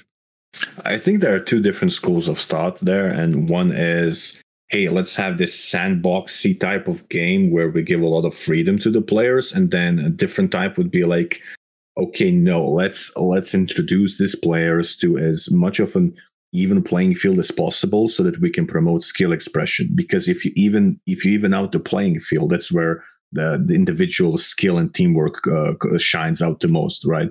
So you do kill innovation a little bit from the sandbox point of view, but you also promote a lot of teamwork and synergy like that, like who can rotate cooldowns better, who can work the numbers a little bit more. There's still quite a bit of things to do, even if the same principle that we had in Cataclysm was in Wrath. I still think there would still be quite a bit of innovation when it comes to tactics, and the meta would still shift simply because the numbers are different than we had in original Wrath, or numbers are different than compared to some other servers that even I played recently, right? So there's always going to be some innovation and something to be done. Even like, for example, if you get Season of Mastery, and let's say they buff HP of the bosses by additional 50%, all right? Say the damage stays the same of the bosses, like damage taken for tanks in the raid, but they buff HP. Let's say it's like, I don't know, the Season of Health or something like that, wonky, just from top of my head. Don't take this comment seriously, right? That would change the meta as well. As I said, like unholy DKs would be less efficient simply because, the HP and the damage of the gargoyle would be different, right? And the kill timers, the kill times would be extended very much so. So you would have to do like certain class mechanics, let's say Gluth. Something that surprised me completely is like, I think we did decimate maybe once, And that's kind of what I see as a bad raid design, in my opinion, is when raids can skip mechanics. That's why I was never personally a fan of Vanilla Naxx, because I would just see raids pop world buffs, and it was more of a contest who can not rage the most when they lose world buffs, and who can focus the most nuking the boss. Like even back in the like classic vanilla, if you look at Gluthen, just one example. I don't want to die on this hill, but it's just one example. Like you would just nuke this boss and it was effectively a target dummy. Same thing happens right now. What we do is we use frost mages. I take one stack, the feral takes over. I go to the zombies. I do my dance with the zombies for like 30 seconds. Okay, the boss is next. Boom, let's go. Thaddeus, left, right, go, right. And if you introduce like that's, you know, a lot of the times, you know, buff HP is a bad concept, but at that specific for that specific boss. If you buff HP off the boss, all of a sudden you do have to handle zombies. You can't kite the zombies close to the boss because when Decimate comes, they're just going to run into the boss. And when you buff the HP of the zombies, you can't just, you know, oh, I'll do one hurricane, they're going to die. No, you have to kite them properly. You have to invest resources. So who is more flexible? Which tank can jump around and control more? How good are you at shot calling when it comes to Holy Wrath? Do you maybe bring a Shockwave Prot Warrior? All of a sudden, Prot Warrior is no more trash tier. Holy moly, they have Shockwave, stuff like that. Is this Prot Warrior hit cap for the... Does this Prot Warrior have at least 6% hit cap because zombies are level 81? Did this Prot Warrior optimized for this? There's so much that goes into it. So that's kind of why I think... yeah. I don't know where I was going with this. To be honest, I mean, you know, just like speaking to that point on Gluth, last night I am main taking our second raid. We had a pug Paladin as the second tank, and he didn't understand what we wanted him to do on Gluth, you know, to like, you know, to taunt off of me at 4 stacks and like swap back and forth.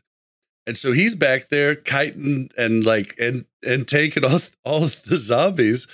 But we have so much DPS even in this half pug raid that I was able to go ahead and go up to 8 stacks and tank the boss until he was at like 3%, and then we were able to kill him. I died, but I mean, like, it was still like that would have never happened or been possible had he had, you know, just like even 25% more health, you know, or you know what I mean? Yeah, and there's also the thing with the way scaling works in certain thing. Like, first of all, is when you have to account everything that we have: knowledge, hardware, network, better network, right? Stuff like that. We're not playing on 15 FPS. Although recently, I can't. You know, I've been lagging my brains out in raids, but more often than not, we have stable connection, stuff like that. And then historically, if you look at average player performance, we did like 2K, 3K DPS back in the day, right? If you look at tank spot, like you can see a dude is just chilling, like doing 2,500 DPS. If you have a DPS right now doing 2,500. He is gray parsing, and the rest of your 15 raiders are hardcore raging on Discord, sending messages. Why is this guy getting loot? He's a waste of loot. Get him out of the guild. Blah blah blah. All right. So it's completely different. And I think, in my opinion, when it comes to like HP of certain bosses, I think Blizzard released much weaker version of Naxx that we should have gotten. I don't know if you have noticed or not. Maybe it's just me, but. I think player base is a little bit bored of Naxx almost. It's kind of like a pushover. Yeah. It's a little bit too easy, right? If you're not doing alts and enjoying the fact that it's easy and you can get into groups easy, exactly. Like then you're probably pretty freaking bored. Yes. Like, yeah. and I mean, luckily we have achievements to kind of like give us an extra thing, but once you do them, then they're done. You know what I mean? Like, yeah. So. Well, and Naxx in vanilla, not a lot of people completed in the original Wrath. That's why bringing it back wasn't a big deal, right? But we all feel like we just did this, and now we're doing it again, and it's a lot easier. Yeah, a like, night and day easier. Okay. Yeah. I personally feel like the Naxx should be an introduction to Wrath of the Lich King for sure. It shouldn't be like mind-numbingly hard to the point where you're just wiping. It shouldn't be that. But like, even if you look at like week one, we rolled over Saffron so easy. Yeah. We did this whole spore thing, right? We organized groups. We had three groups with full spore buffs. We zone into Saffron, we pop plus potions, everything, boom, he's dead within minute 25. And the question has to be asked, like, that is kind of, you know, an iconic fight. You only have one air phase and you're in pre-bis, right? Mm-hmm. Granted, we were sweaty, min-maxed, and full enchants, gems, yada, yada, yada, you know. It's still, it felt too easy for me personally. Like, I think it was just too easy. And I think that, yes, damage doesn't, you can't, you know, say, oh, just do triple damage. But I think the HP values should have been buffed a little bit. And that's not the answer always. But I think in this case, were. The boss. Yeah, and I think in this specific case, if the bosses fall over after 1 minute, then obviously, no, there's... Yeah, they didn't buff them enough, probably. Yeah. But they buffed them by like 25 or 30% during the beta. So they definitely did buff them. Yeah, but here's the thing. 25% of a meme is still a meme. Right. If you get what I mean. It's like... I always thought they should do it percentage-based for mechanics, right? Like once they get to a certain percentage, you get the mechanic. And that way it doesn't... Which they do that a lot later on, you know, like...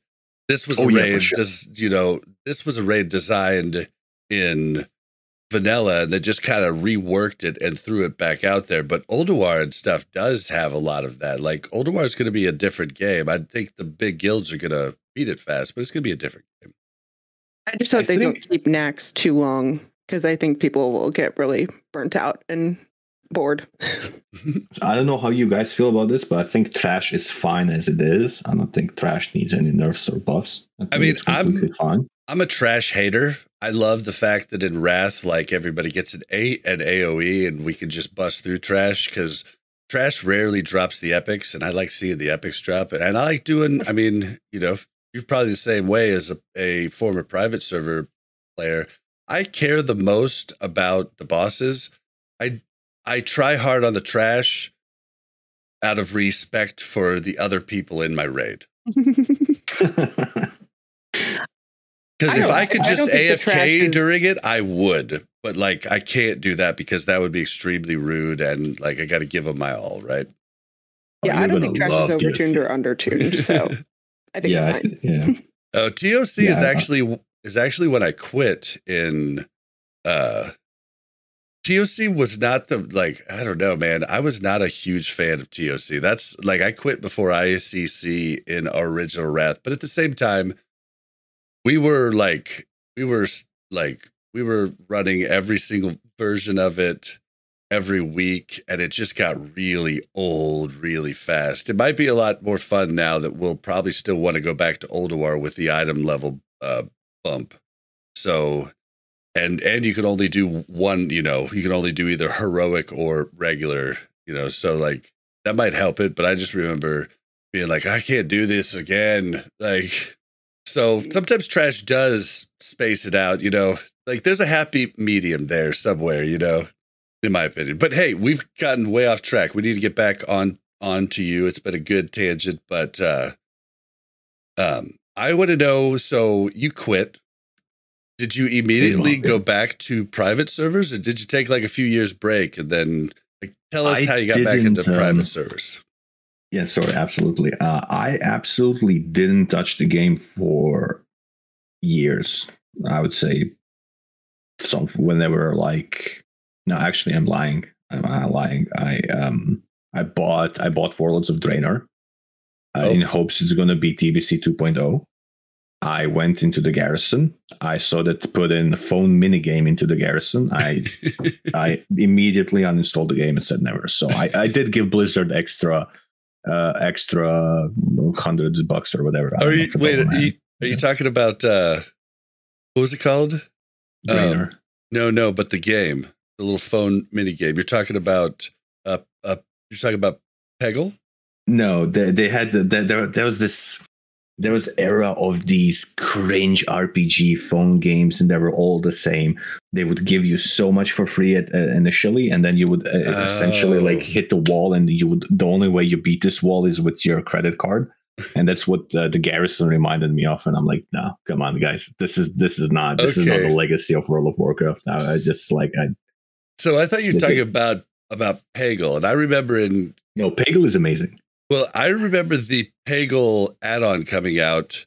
I don't know if it was late Wrath or like early Cataclysm. Like it probably went out before, but it got really popular, right? And I remember during progression raids, the way progression would work is you would, do 1 to 3 pulls on the boss, and then everybody would stop, discuss what was done wrong, try and think, everybody brainstorm on how we could maybe use something else or try something else.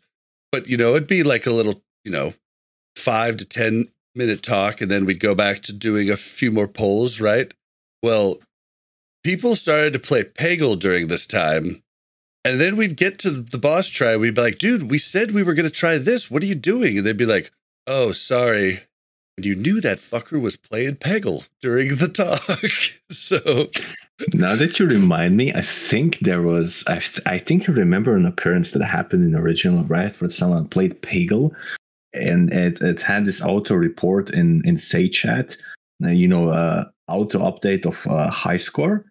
And I remember like the raid leader at the time just butchered this guy on Ventrilo. You're playing, you're not healing at all. You can't shield whether you're playing Pagel. Get the fuck out of the raid. There was a lot of people mad because it's just like, dude, we needed to talk about this. If you're going to do it, maybe be smart enough not to turn on your auto messages, right? Like, let's be real here. Yeah, I think the apps, didn't have a lot of options back in the day, the add-ons, but funny. It was bare bones. Yeah. Oh my God. It's like when somebody calls in sick to work and then they post pictures on Facebook of themselves, like doing something really fun. And you're just like, really? You just don't. So, okay. Yeah. So, you logged in. I logged into Warlords of Draenor, uninstalled it immediately, gave it a try. As I said, I thought it was going to be like really amazing. Didn't touch the game forever. The longest time, as I said, I quit like mid-mop, early mop, mid-mop, didn't touch the game until I think I got into like, for some reason, just got into TBC private servers, right? And I got to play my hunter again, and I really enjoyed the one-button macro, the famous one-button macro. And yes, it worked on private servers. It was so much fun. You still had to multi-shot, and it was in trap here and there and stuff like that. You couldn't like fully AFK, but it was like super fun. And then they announced Classic, and I was like, huh. So they're going back to vanilla, and I'm like, yeah, I might give it a crack. I'm not really much a vanilla guy, but sure, I'll give it a go. And lo and behold, I was right. I'm definitely not a vanilla guy. Definitely don't like 40-man raids. Definitely don't like world buffs or collecting them for sure. So I pretty much dipped out after a while and have been playing Warmane ever since. I played like all 3 seasonal servers on Warmane, and there was another seasonal server that we also played on, because that's kind of like the meme. Always go fresh, right? So we would play those.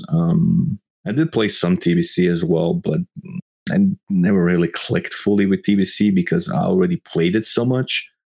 Played it so much on private servers. For me, there was never really like, I really want to kill Illidan again. I really want to progress Mura again. For me, it was like, oh God, I really don't want to do progress. I don't really want to do Mura again. Please, no, I don't want to do regards. Right, so I bet it was like, nuts hard on private servers too. Also, if I might go on a small rant here, a lot of the stuff where people hate private servers, I can understand where it comes from, but I think it's a little bit it's behind the curtain of math. So when people said that warriors are not going to be viable, they were specifically talking about tier 4 and tier 5. Now, to kind of explain where private server mentality for TBC was, no one cared about tier 4. Mm. Yep. You leveled, you got some basic epics. 2 weeks later, tier 5 was open, right? It was not like on a Classic, right? So tier 4 was always considered a meme historically. The same with tier 7, it is always considered a meme. Like even like realm first tier 7s was, oh, you got realm first tier 7. Okay, see you in Ulduar. Sit down, kid. It was kind of that kind of attitude, right? And then Lady Vash had I think 15 million HP or something like that on private servers, like insane amount of HP, right? So once you put that into perspective, KT as well, once you put that into perspective, you have to understand that the phase 3 was incredibly hard for Lady Vash, right? And she was spitting poison more often. So what ends up happening on Lady Vash, you can't have these warriors sitting in poison, right? And you need to have someone who's ranged and who can control this much better. So the meta was simply different. The raw DPS that the warrior can do is pretty much the same. It's within the margin of error, but it's just simply how they were coded, right? And it's like the Atlantis code and the code that they had, you know, and the scaling that they had was just completely different.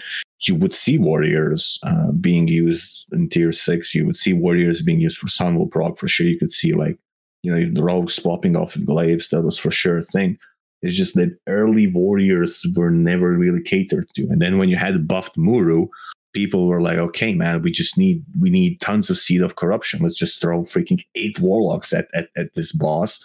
And that's what people played around there. Like, okay, we need to kill warlocks because Muru is just hard stuck on. We're not going to defeat Muru with 8 warriors, but we might with 8 warlocks, right? Oh, yeah. So it was different scaling, right? Well, we talked about that early on, you know, when we were talking about warriors were going to have a tough time. We kept trying to like emphasize it's not because warriors do bad damage necessarily right at the beginning. It's because mechanics just don't like melee. And like if you were doing Lady Vash or TK, like with a bunch of melee before the nerf, I mean, you were probably doing it wrong unless you were all getting ogre suits and everything else. Like, you were just making it harder on your own self. And I think that's what everybody didn't understand when people said warriors are going to be bad to start off with. Here in Wrath, warriors are just really bad to start off with. Yeah, that was also a lot of... if I'm also talking about that a bit, you can always interrupt me, interject me. But when it comes to theory crafting between Wrath and TVC private servers, Wrath is miles ahead. We're talking light years ahead of TVC, right? Really? Yeah, we're talking about the most popular private servers, right? By far, we're talking about a solid decade of proper experience and understanding of the game. Plus, on top of that, until recently, we had a site called World of Logs, not to be confused with Warcraft Logs, where we had all of the original logs from 335 client. So we would know, like, how does Valanir work? How does the proc of Valanir work? How is Dancing Rune weapon supposed to be scripted? We had all of this information from back in the day stored, right? So people could always, they could always reality check developers and be like, hey guys, Dancing Rune weapon is doing 3 times the damage than it's supposed to. Can you fix that? And it's like, oh, you base this on what? Random player. And well, check this out. We have World of Logs, blah, blah, yada, yada, yada. There's a lot of bugs as well with Valanir where like you could did with proc all the time and, you know, you would get insane absorptions and they fixed that as well as eventually. So there's a lot of theory crafting that went into as well with classes. Plus, Ian Hasekostas, the retail main dev himself, he started Elitis Jerks, and that has been like titanium skeleton for all of the theory crafting, right? That website and those forums, and people took it to the next level, and just played countless of hours when it comes to Wrath 335 or 3.4 client that we use. It's it's irrelevant, same iteration, different name, really. But yeah, that's kind of why when people said warriors are going to be Garbo tier, that's math. There's nothing that you can do. There's nothing that you can do about it. That's just the scaling. That's the nature of the 335. That's how they start, right? There's small changes, as I said before. There's the unholy DK, massive gargoyle stacks. And typically on private servers, we would never bring unholy DKs because Patchwork alone, I think on week 1 was solid at least a minute longer for even good guilds. So, that's like when you compare warlocks like that as well, they were also doing like 8K, 9K DPS on Patchwork, well, it's Unholy DK. Even the best ones, they couldn't compete simply because, you know, well, okay, you did 10k burst and now you just start drop, boom. And, you know, they didn't do as much damage comparatively as they do with the lower HP values. And on top of that, the reason why meta was different, so not so drastically different, but we didn't prior the Unholy DKs that much, at least not in tier 7, is because everyone wanted to gear Warlocks for Ulduar. And it's what I mentioned before, is everyone cared about completing Ulduar, and it's very hard raid where Yogg-Saron is the last boss, and even with one light, it's a son of a gun last phase to battle with it.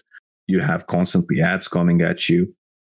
You have insanity that you need to care about. That there's aggro snap threat that you also need to care about on the ads. Even if you have Tauren that's going to kill the ads, you need to manage it properly. So Warlocks were really good for that. When it comes to Mimiran Fighter, right? Firefighter. If you remember the last phase, you have body, chest, and head. And all of those three targets are pretty much in execute range for Warlocks in the hardest phase, being phase 4. And then also when you look at Fezzax, also another hard mode. Affliction Warlocks are amazing. They're absolutely amazing on that fight, right? They just pretty much delete that fight. They can do upwards. I'm pretty sure they can do more than 60, 70k DPS on that fight. I'm sure that even tryhards in current iteration are going to reach 20k DPS. So it's just like the Ulduar and the buffs from Ulduar just dictated the meta so much. No one really cared about Naxx, and that's where that meta comes from.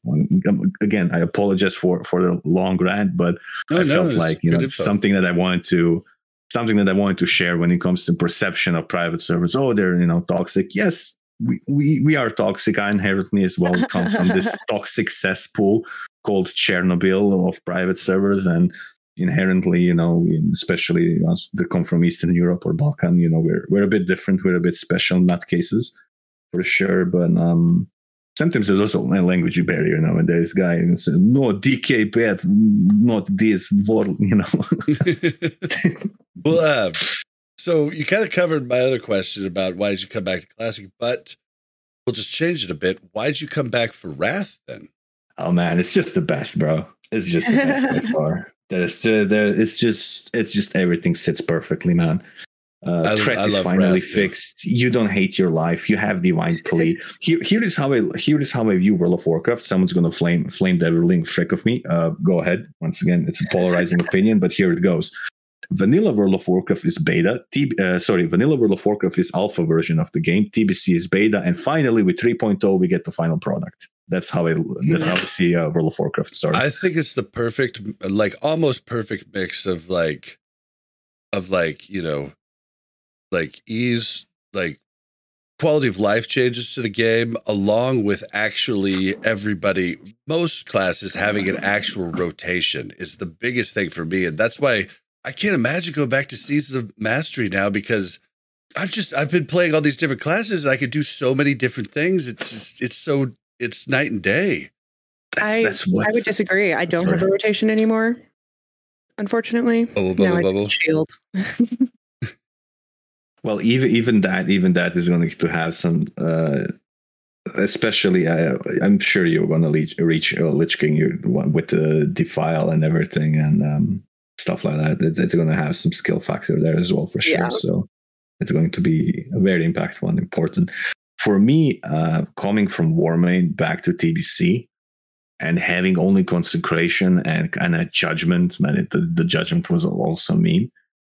It just felt like, okay, I don't have my hammer, I don't have my shield, you know, I don't have my shield of the righteous, hammer of the righteous. I didn't have my hand of salvation, nothing. And I would go and I really hated that. I just I could never fully immerse myself in TBC. I finished tier 6 with the GDKP roster, had fun, had a blast. And after that, I was like, nope, I'm going back to Warmane, see on beta. I'm not touching this. No way. It just it doesn't feel like a finished product, right? And I could never immerse myself in the class identity as well. It's like, I am Protection Paladin that goes out of mana eventually, and I have to work around with consumes meticulously. Otherwise, I'm not optimal. It doesn't really sit well, right? the class balance, like, you know, you have in this lore, the paladins are amazing, and Uther Lightbringer has a hammer and he smacks undead across the face, boom, shatters the jaw from Western Plaguelands into Eastern, you know what I mean? Like, holy moly, so epic. And then finally, everything clicks perfectly. If you did the Death Knight starting zone, right, where you have Uther, he comes in and everything clicks in. They're like, red paladins finally are not like a meme, right? And the DKs and the whole expansion, the field, everything, the lore behind it, the cinematics, the zones, quests, rotations, talents, everything just clicks together so perfectly. I know some people ask for them, but I love them. They're little things I could do to feel that burst of like when you get a piece of gear, but I don't have to do them. It's wonderful. Like, I could choose to do them, and so therefore I want to do them more. If you want. Yeah, and that makes me want me to do them more because I don't have to do it. Also, dual spec, if I might add, I think I was asking for that at the very beginning of this episode one TBC, of this podcast. Yeah. I was like, we need this, and that was like at the start of right before AQ launched is when I asked for it. I was like, give it to us. Why don't we have it? What the hell? So here's the thing. I had this discussion as well with Blaze, TBC Red Paladin. I don't know if you know him or not. Doesn't matter. I think he. I don't know, but I know of him. Yeah, I know of him. I hated the fact that we didn't have dual spec in TBC because we had triple spec in TBC and private servers, right? Oh no! Yeah, amazing, best thing ever, right? And it's such an inconvenience. First of all, you don't get the full depth of your class. Let's say. You're really locked into one spec. Not necessarily. Some, you know, to play devil's advocate, someone can always say, "Oh, just Hearthstone, you muppet, go respec in Orgrimmar. You're so stupid." Yeah, let's ask, you know, the other 24 people how they feel about you going to Hearthstone and then you need to summon and then you need to go out and you need to go to the summoning stone because they changed it so that you can't summon inside the raid. So you need to go summon there. So you need to have a hunter with aspect of the pack, but it's all on party base. So you need to swap them in the party, but you need to swap them back out of the party again. Okay, so now you need to rebuff again. Okay, but it's also party based. So you need to rebuff that party specifically, right? And God forbid that you got ganked in the process of that. Okay, are you finally respect? And on top of that, guess what? If you misclicked only once, nope, you need to go and Hearthstone again. But no, now you need to ask for a mage portal. And now your mage is AFK. Why is the mage AFK? Oh no, like his dog puked. Now you need to sub the mage. I'm trolling now, but yeah, it's just it kills your rage. We've all been there, right? And like I always wanted dual specs so that people could have one PvP spec and one PvE spec, but I'm having so much fun with PvE. Both of my characters have two PvE specs right now, and I don't even have a PvP spec on either of them. And it's really funny. But I've always felt that, like, PvP, if you go into a BG, that should be a completely separate spec. You should be able to have, because it doesn't make sense that you ever go in as a PvE spec unless you're the tank in Altric Valley. You know what I mean? Like, there's just it's such different. Even if you're playing a prop warrior in PvP, you're taking a lot of different talents. Like, so I don't know, man. Like, I feel like PvP should have always had a different spec from the very beginning. And I just think dual spec was the best thing they ever put into the game. And why it wasn't put back into Classic, I have no idea. And so many people made arguments. And the arguments I just always thought were bad. Like, the arguments were, it's just, yeah. I'm like, what does that mean? Like, give me a good argument to why we shouldn't have it. And the only one I ever heard was it makes PvE content easier because you can switch in and out of heals or DPS or tanks and DPS at your whim. But I was like, whatever. Mm. Does Monday at the office feel like a storm? Not with Microsoft Copilot. That feeling when Copilot gets everyone up to speed instantly? It's sunny again. When Copilot simplifies complex data so your teams can act, that sun's shining on a beach. And when Copilot uncovers hidden insights, you're on that beach, with your people, and you find buried treasure. That's Microsoft Copilot. Learn more at Microsoft.com/AI for all. I would say I hardcore disagree with that statement. I couldn't disagree anymore with that statement because necessarily your shadow priest is not going to be a good holy priest. not necessarily your red paladin knows what he's doing as holy, right? And there's a lot of it that it comes into it. You need to have a chance, reputation. Do you know what you're doing? You can't just, I'm just going to put spell pop. Yeah, two different gears sets and stuff. But that was the only argument that semi made sense to me. I'm not saying like I thought it was a reason to not put it in, but that was the only one that actually was like a okay argument, in my opinion. Like the rest of the arguments were like, it's just, you know, it's not in the spirit of the game. And I'm like, okay. Like, you know what I mean? Yeah. I can see how it can be considered easier because it removes the inconvenience, but the difficulty of the raid encounter should already be at a respectable level, right? So I don't think the inconvenience of logistics of who should play which spec, you know, and butcher people's will and or motivation to play the spec should be the gate. I think the gate should be skill of the player rather than, you know, the logistics of how do you enter this spec or how do you enable those talents. I think the game should always promote or push players in a such way where they can always learn something new and or get better playstyle. And it also is going to reduce burnout. For example, you said you have two PvE specs. I'm led to believe that you also enjoy the game quite a bit more if you have another PvE spec and you're like, huh, okay, so this is how DPS point of view is on this fight. Kind of cool. And again, like, oh, gives a different perception. Oh, now I need hit. Okay, huh? Expertise, crit. What about crit? What are we doing with haste and haste? Like, yeah, well, stuff like that. On the rogue, it's, you know, I should be playing assassination and then the Simonize hybrid spec. But I'm a lover of combat rogues, and I got Calamity's Grasp the first raid, so I was like, well, I made the decision easy, I'm going combat. But I do go that, like, if we're going to have a prolonged trash phase, I do go that hybrid spec just to get more damage on the adds, you know, and I don't have to with the raid that I'm in, but it makes it more fun for me. Yeah, and then on my warrior, I just love being able to farm whatever dungeon I am want and make tons of cash with all the gear I have on the prop warrior using the revenge spam spec, you know? So like, it's just turned in, I'm having more fun with PvE, and it sucks because I really enjoy PvP too, but I'll get into it later, but. Yeah. I would even say, you know, release Penta spec and then put 60-second hard lock timer on swapping specs or something like that. Yeah, you know, well, yeah, we've had that idea too, like for speed runs and stuff to like, to like make it harder on that. You know, if you're gonna do it, you gotta have a really good reason to do it, type of thing. Because like even we were talking to Simonize just the other day in the segment you're gonna hear. Well, no, actually, I think we were talking about it just off camera. But either way, like, you know, they were talking about he doesn't swap his spec during lots of times during the speed runs because, like, it actually, like, hurts your time. So he's actually working on a spec that's going to be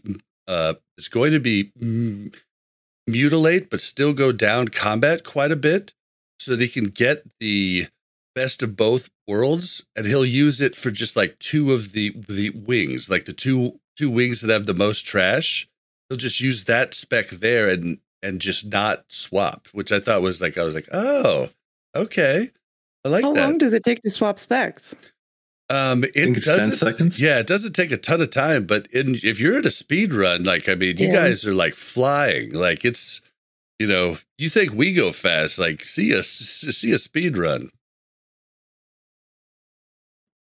I think like if they added a 60-second cooldown and they added additional tabs, like you have dual spec, you have spec 1, spec 2, I think it would be completely okay to have spec 3, spec 4.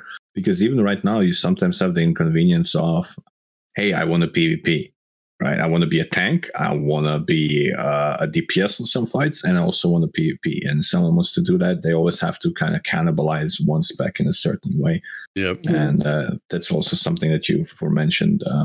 That killed a lot of potential PvP in TBC, because I remember talking with a lot of guys and they said, listen, there's no way in hell I'm going to spend 100 gold every week just so to cap my 2 steam. there's no way I'm going to do that, right? Yep. No shot.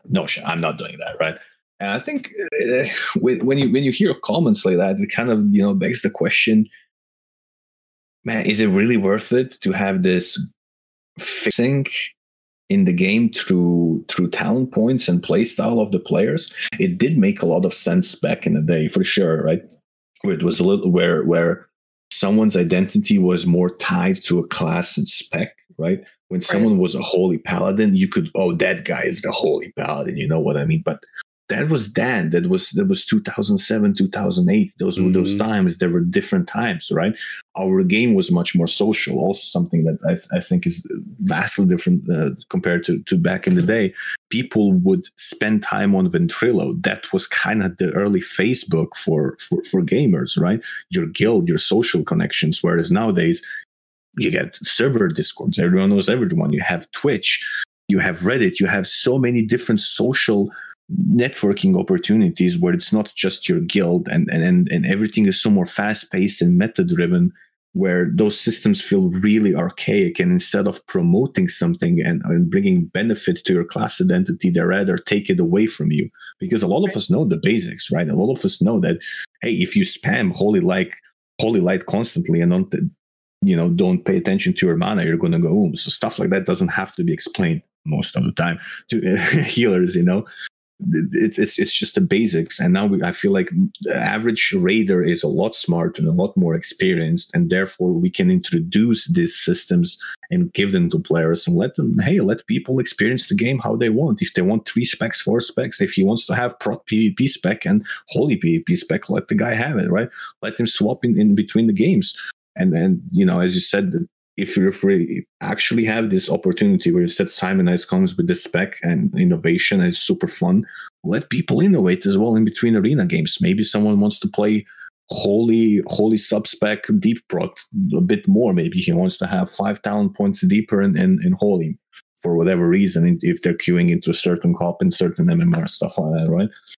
Just for top of my head, you know, just one of those thoughts that I had. Yeah. Definitely. All right, well, I gotta, I'm having some great tangents, but I do have to move us on.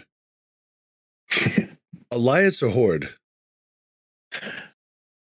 One and both. You have to choose one. Now, listen to me. When I eat pudding, I like to have one small cup of chocolate pudding, one small cup of vanilla pudding, okay? And I mix them together, I stir them, and it has this unique taste of perfect flavor, right? It's the same with Alliance and Horde. Brother. You gotta have both.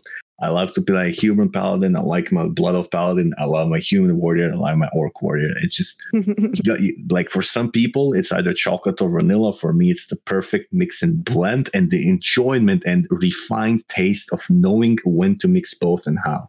All right. Well, I'll give you the benefit of the doubt, because that's the best. Usually we make people choose one or the other, but that was the best. Explanation, so I'll give you both. For the Alliance! For the Horde!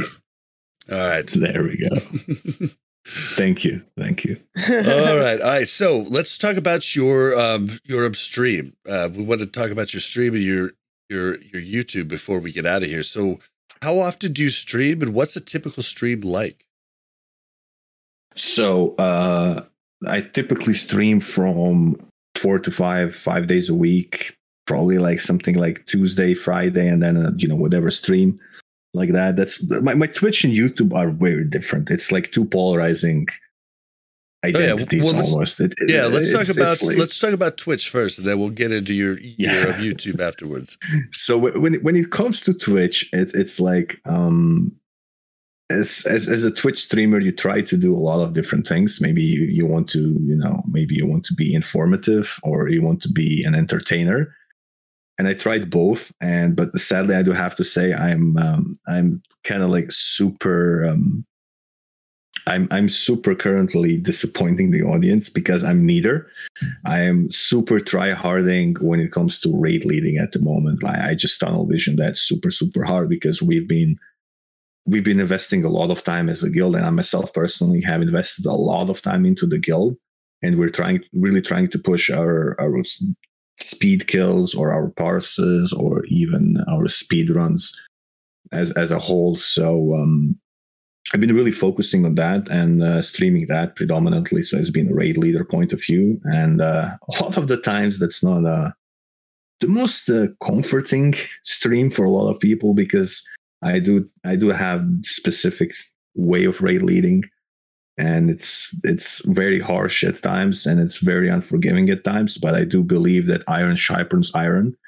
And throughout my experience, I don't think there's any other way, at least any other way that I could make it functional. So those streams tend to be quite a bit of like military style. We need to do this, go here, do that, you know, up and down. No, don't do that. Go here. Stop. What are you doing? Void zone. Hey, why are you standing in void zone? Wake up, move over there. Boom. I can't life grip you. It's not mob. Stuff like that. Whereas I think my YouTube, I made Naxx boss guides. Updated for Wrath of the Lich King, so those did quite well. So that's like super factual and super more chill. So it's kind of like different, as I said, like, and also like on podcasts, you get a different version of me when I can kind of get to sit down and chill and talk. Whereas where I'm raid leading are super into it, and a lot of we have a lot of stuff prepared, and we invest a lot of time into strategy and preparation and execution. So, and sometimes when things go bad, a lot of people end up being under fire as well. So, but it is what it is. Everyone has their own style of culture. As I said,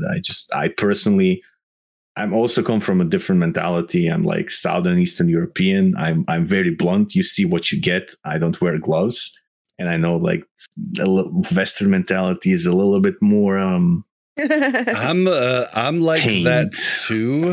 I don't sugarcoat things oftentimes, and it really rubs a lot of people the wrong way a lot of times. But no, if you're running the guild though, right? Like those people are there for the same reasons. And if you guys are trying to speed run and things, people will not respect it if you don't call out the people that are doing the wrong things, right? Now, if you're in more of a casual guild, yeah, that may become very toxic, right? But if you're in a speedrunning guild where everybody's goals are aligned and everybody wants to move quickly and do the best that they can, if you're not calling out that person that's kind of weighing you down, people are going to be very angry about that. So I think it's about the environment that you create and what you're looking for. I mean, I've always been like, especially even in more casual guilds, like I've always been for calling people out. Like, yeah, they might get angry or whatever, but maybe they didn't even know they were doing the problem. Now, maybe you don't call them out in front of everybody. I don't know about that, but at least tell them they did something wrong. Like if I did something wrong, I want to know, because like I want to not do it the next time, So I don't know. I think call outs are good, but I think most of the really good guilds, I mean, the raid leaders doing it just like you. Sure. I think what Mel said is just, I think for casual guilds, there's nothing wrong with being casual. A lot of people casual. There's nothing wrong with being casual. If you don't have the time, hey, I just don't have the time. I can't, like, what speed run, what trash, what are you doing? You're pulling a whole raid. Why are you pulling a whole raid? Chill down. I just came from work, man. And my dog puked for the 5th time this week. Hey, what? Can you chill down? Can I get my prayer of Meningal, right? There's people like that. And that's casual. I'm talking more like sweaty casual, kind of like what we're at, where we are trying to do, the best that we can. We do have 99 parsers. We do, we are trying to be better. We aren't trying to get to that like next level, but we're trying to be at that level right below the top players, And so I think a lot of people in our guild would want to be told if they were doing something wrong. They just might not want it told in front of everybody else. That makes sense. Here's my honest and unfiltered opinion on it. You need to have, like, the more you want to push, the harder grip you need to have on things, and it needs to be unapologetic. Like, we have an amazing roster. We have some of the best of their class currently on the roster. Really, like Turbo is one of the best warlocks I could possibly find ever. Has knowledge on castles like no one else. We just recruited recently another amazing talent, and we have a couple of other guys like. There's another Holy Paladin who's multi-classing six specs across. I can put him on any other class. Boom, he's going to play super amazingly and stuff like that. But you know, they all have their own issues. They all have their own egos. And the more you want to push, the more you want to be hardcore, the more 99s you want, faster kills, better progression, the more you really want to push harder and harder and harder.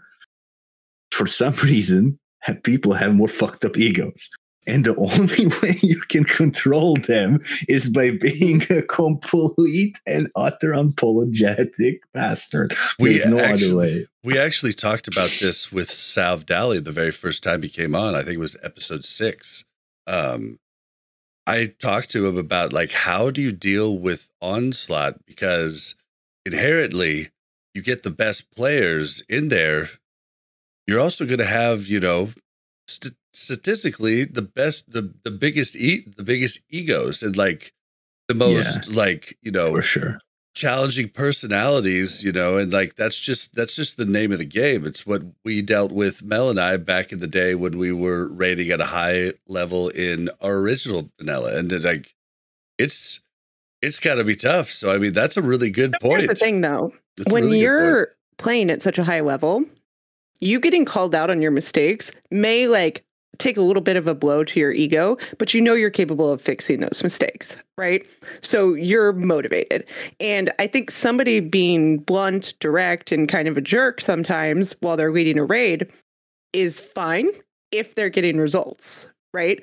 Now, nobody's going to listen to somebody yell at them over and over and over again if nothing's changing, if they're not improving, if they're not running through the content smoothly. Like, that's the difference. If you're raid leading and things go wrong and you're able to get people out of it, and the next week they go very well, people are like, yeah, that was totally worth it. That's what we needed to hear, right? But if every week it's just this constant badgering of people, they'll just start leaving, right? And it's the same with sports.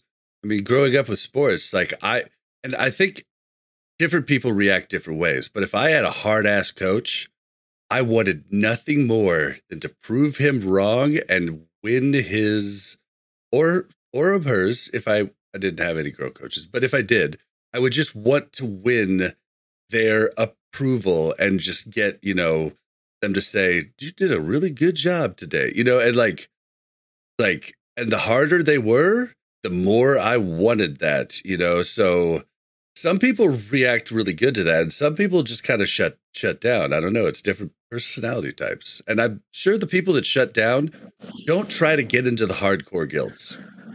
That's just a thought. If I might also add on to that, creating and maintaining a hardcore guild is brutal. The reason behind it is you need to manage it like a company, but you're not paying anyone.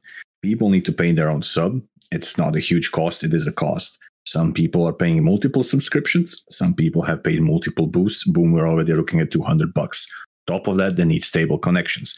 On top of that, they need a functioning cell phone. Why? Or mobile phone. Why? They need a remote desktop for the queues. They also need a hotspot in case connection goes down. On top of that, the peripherals need to be proper, and they need proper PCs. So we're talking potentially several $1,000 investment coming from the individual, right? And from top of that, I cannot give them anything. The only thing I can provide them as someone, a leader, as a face of the guild, kind of, the only thing that I can give them is an environment that has results. That's the only thing that I can give them. Yep, results, right? Yep. If this was a company, if I had an employer that was pretty much a malfunctioning individual, I could give them a pay cut, or I could say, I'm going to cut you off. Mm-hmm. 2 weeks notice later, you're out, right? You're smoking constantly. You're not doing anything. Listen, you fucked up. Like, mm-hmm. You didn't email the customers, whatever. Like, you're out. It's like that simple, right? What can I do in the guild? What can I do? Listen, we're splitting already. Here's the thing. I cannot loot ban them because we're splitting. Everyone gets, there's no loot drama in our guild whatsoever. We have gotten so many dying curses, right? It is insane. There is no loot drama. We have two main runs that are splitting plus a GDKP. We're bringing certain mains as well. There cannot possibly be loot drama. If there is a loot drama, I will personally take that individual into the channel and ask them, what's wrong? Who hurt you? Who told you you're a Muppet? what's wrong, buddy? Talk with me, because trust me, you don't need that saffron neck. We've gotten it 30 times already. Why are you making drama over saffron neck? That's just an example recently, right? What's so wrong with Muppets? I can't. Yeah, that's my endearing term. I like Muppets. It's my endearing term for raiders. So I can't root ban the raiders, right? If they make mistakes, because we have already invested so much into our infrastructure where we guarantee loot drops. So that's off the table, right? I can't guilt kick them for a singular mistake, because then I am in delusional as an individual. The only thing, the only option that I have, the last resort, is publicly shaming them for their mistake. That is the only option, right? I cannot cut. I don't pay them. That is literally the only effective quote unquote weapon you have as a raid leader, is to publicly shame them. Hey, you see that void zone? Yeah. You sure you got like full HD monitor, buddy? What happened? Did you order monitor from Wish? Was it damaged during shipping? Do you have a crack all over the monitor? You don't see your void zone? Do we need to buy a new monitor? There's it's the only thing you have as a raid leader. And a lot of people think like, oh, you're like completely toxic. You're like subhuman individual almost. How do you dare to behave like that? It's like, yes. Like on paper, that is the case. You shouldn't publicly shame people, but really, you really don't have anything else except calling people Muppets perpetually and ask them, if they have if they visited the doctor, and maybe consider getting a new pair of glasses or stuff like that, Oh my God. Well, nice. You can also balance it a little bit, right? Like, you can call people out for doing the wrong things, but I think, also in the midst of, after a good fight, being like, hey, so-and-so, you killed it on DPS, or nice job stepping up and getting all that done, right? Like, there's a little bit of a way to balance it with some positive feedback, and I mean, that's just my... Oh, yeah, no, they get it aplenty, trust me, but once again, you do have to think, if you start praising them all of a sudden, it's like, yeah, I'm the best on the server, yeah, what's up, right. Who's the best, huh? Yeah, yeah, the best, who's getting next turn tonight? Enough, oh, right? No, yeah. When I was talking about the sports guys, or the sports coaches, like, they would never praise you. It was only like, every once in a while when you did amazing, they'd be like, good job, Bob. And that's it. I mean, and then the next day they'd be just as hard. Like, I mean, that's the whole thing. Correct. That's a very small percentage of the population that responds extremely well to that. The research will show much better results based on a mix of positive and negative. But the positive doesn't have to come from just that one person, right? Like, I think there's a lot of positive reinforcement that these players get just by looking at Warcraft logs and seeing that they're improving on Warcraft logs, or seeing the DPS meters, right? Like, so they're getting some more intrinsic positive motivation that you don't necessarily need to supplement, but they're not getting any negative or punishment, right? Just to let you know, Mel has her master's in behavioral science, and she works in human behavior, and she's a published author in it. So just let you know how much she's going off on a tangent here. No, that's actually quite an interesting topic. I don't know how much deeper can we sip into this tangent, because I feel like we've been going off. Oh, no. But it is definitely an interesting subject, especially to talk with someone who actually has like hardcore professional like experience with it. Like, it's super interesting. Yeah, unfortunately, we don't have much time left. So I'm just going to ask you if there's anything else you'd like to cover before we go ahead and end out the show. Yeah, how do you guys feel about Ulduar? Are you looking forward to it? Like, any thoughts about Ulduar? Any feelings? Ecstatic. Pre-nerf. I'm a little concerned about the item level buff. When I had this idea, like, just to give you a little background, I'm concerned because rogues are going to not scale very well, and you're really upset that you picked the wrong class. Yep. I get it. Yep. Stay tuned for the later part of the audio podcast to hear all about that. But I'm a little concerned about the item buff. When I first called it out, I called out like a good month or 6 weeks prior to. The Blizzard dev saying that he had this idea. It was on the podcast.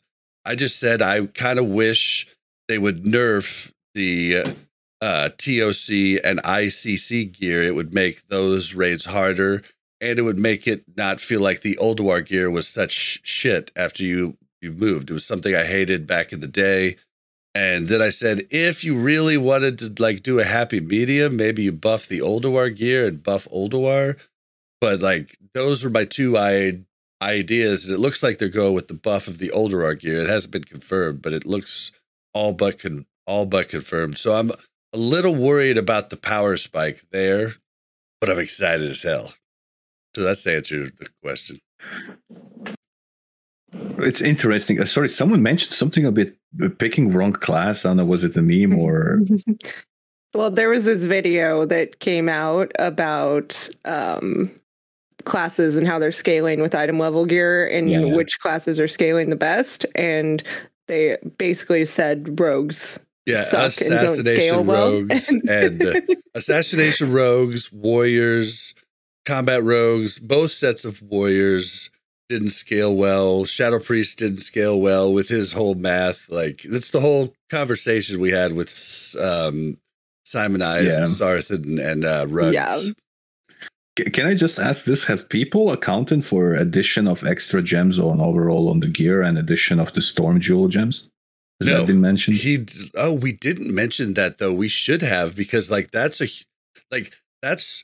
should have mentioned that when we talked about the rogues gear level going up actually meant damage going lower, because that's what made the Sunwell gear like still like it was set the two set bonus big, but it was also the fact that like all like lots of the gear had 3 gem slots that you could like plug in these huge gems. So I should have mentioned that. Jeez.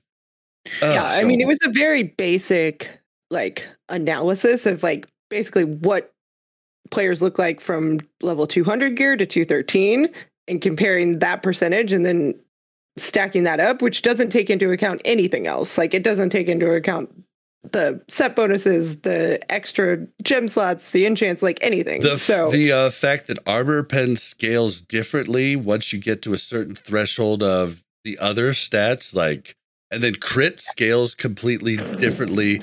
Like, you know, like attack power gets more important every bit of crit you get, you know, like there's like so many different ways that it scales, and there's different points you hit to where all of a sudden, you know, there'll be a point to where my combat rogue is gemming almost all armor pen, but it's not yet. It's not now. Right.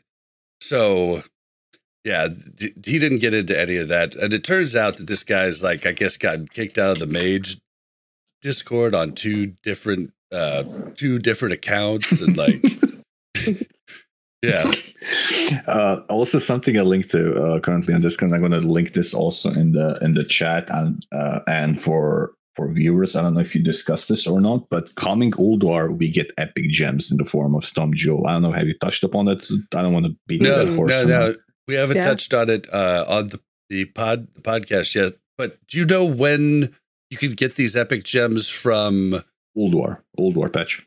Yeah, but when can you get them from prospecting so that's TOC titanium board? Okay, that's TOC. Right. So TOC patch, you'll also be able to get them from Emblems of Heroism. So don't dump your Emblems of Heroism, save them, because that's going to be quite huge. Come TOC, you will be able to buy hella gems with that. Because we're sticking with 2 gems throughout, so yeah. And the next patch, if you're really super sweaty, you have option of fishing daily epic gems, and there is a grand total of 7 gems. You get 20 strength, agility, 23 spell power, right? You get 20 int, 20 hit, 30 stamina, and 20 spirit. Debatably, 20 spirit is useless.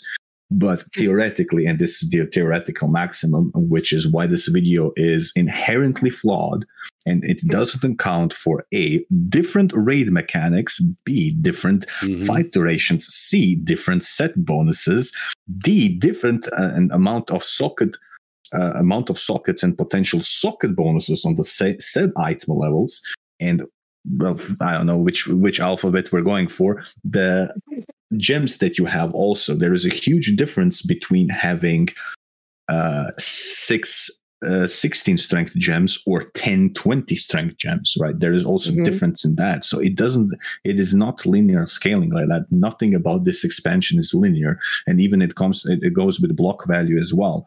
For example, on my full best in slot Ice Crown, right, full everything that you can get out of Ice Crown, Ruby Sanction, my paladin has less block value than my current paladin, right? Sounds hilarious, but it is, because itemization is completely different. I go heavily into armor. I go massively into armor. I needed armor because things hit like a truck. Lich King hits like a semi truck and a half, right? And it's no joke. Like you could have even if potentially you could have 5k block value. It would be, for the lack of better terms, fart in the wind what that Soul Reaper is going to do to your tank. There's just no other way around it, right? Oh, God.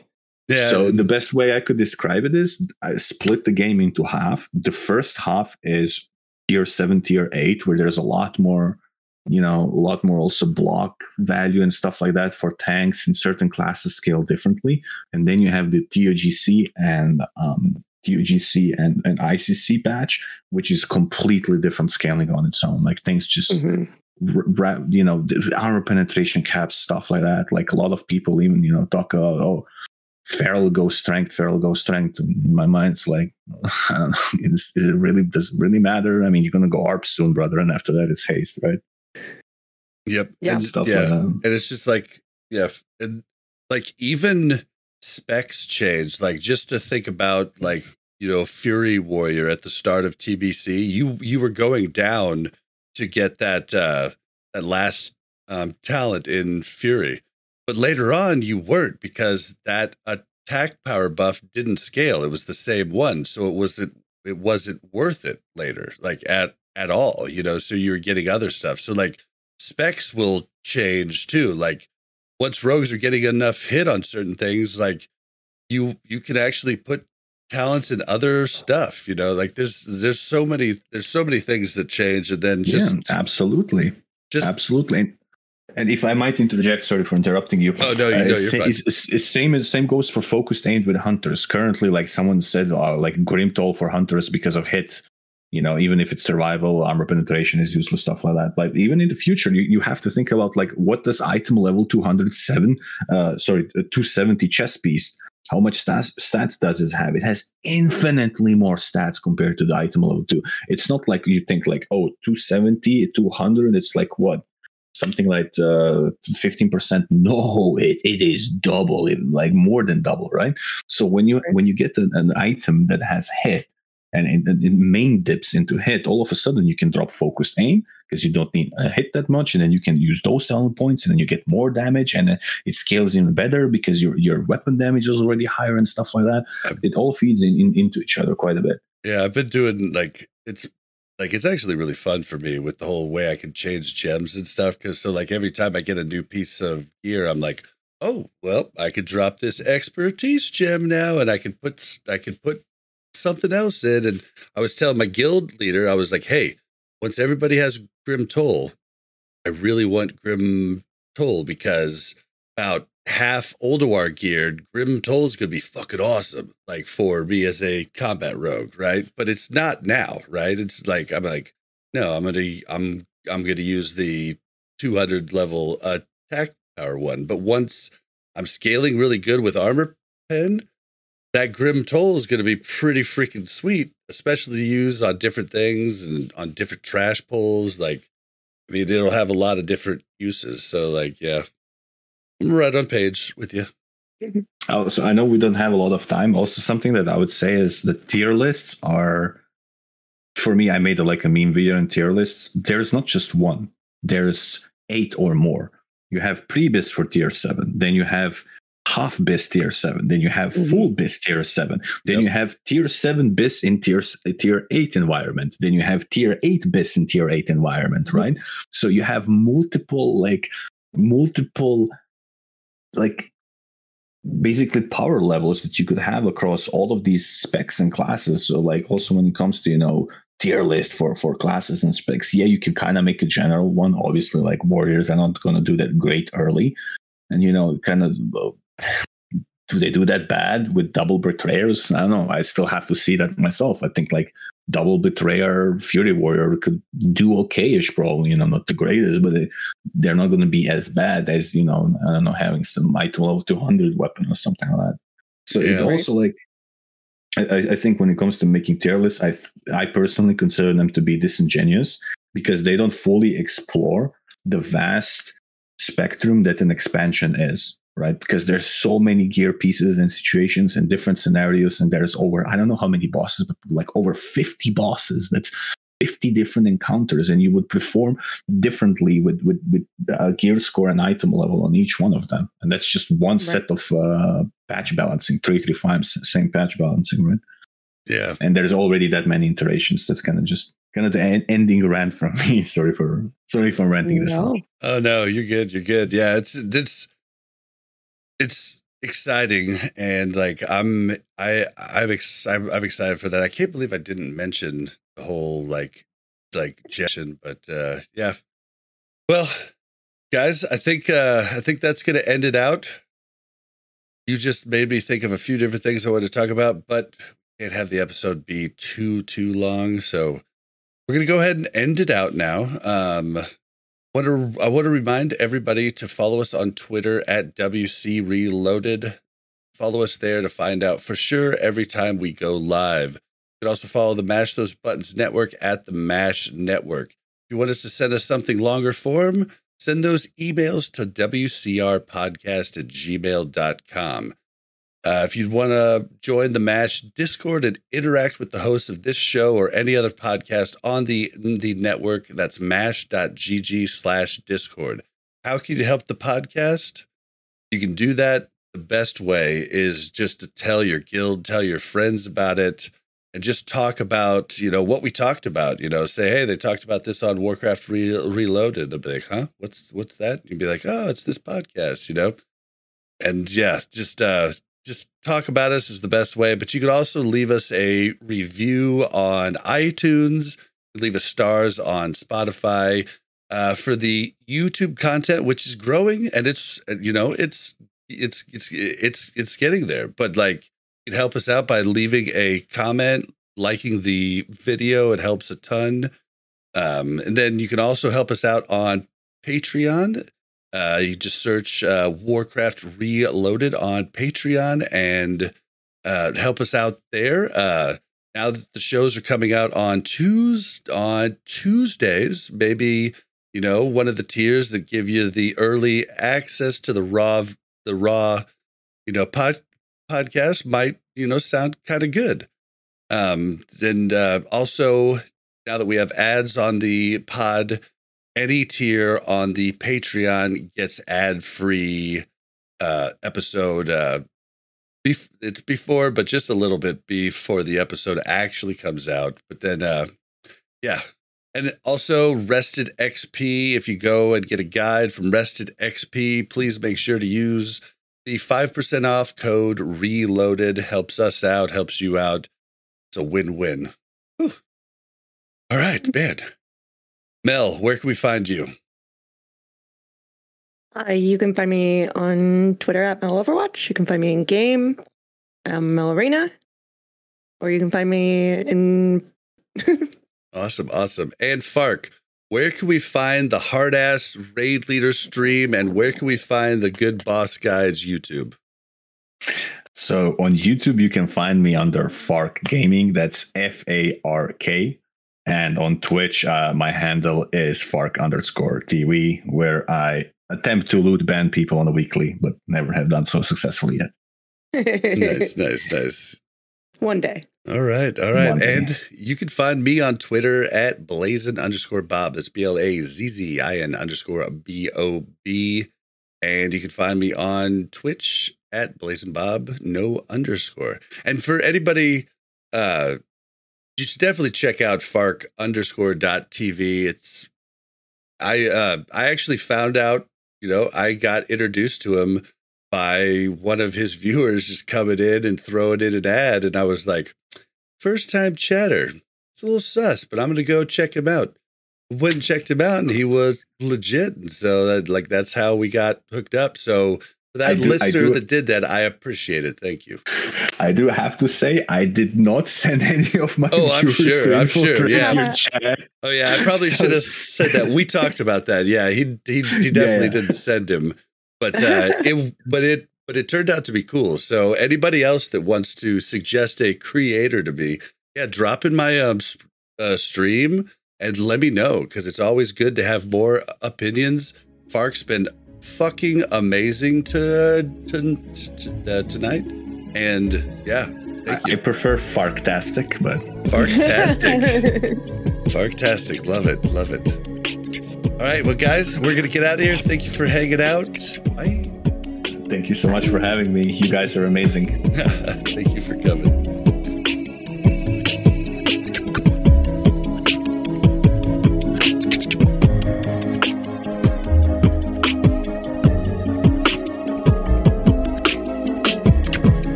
Thanks for listening to a Mash Those Buttons production. If you enjoyed the show, you should check out mashthosebuttons.com and see if any of our other shows might interest you.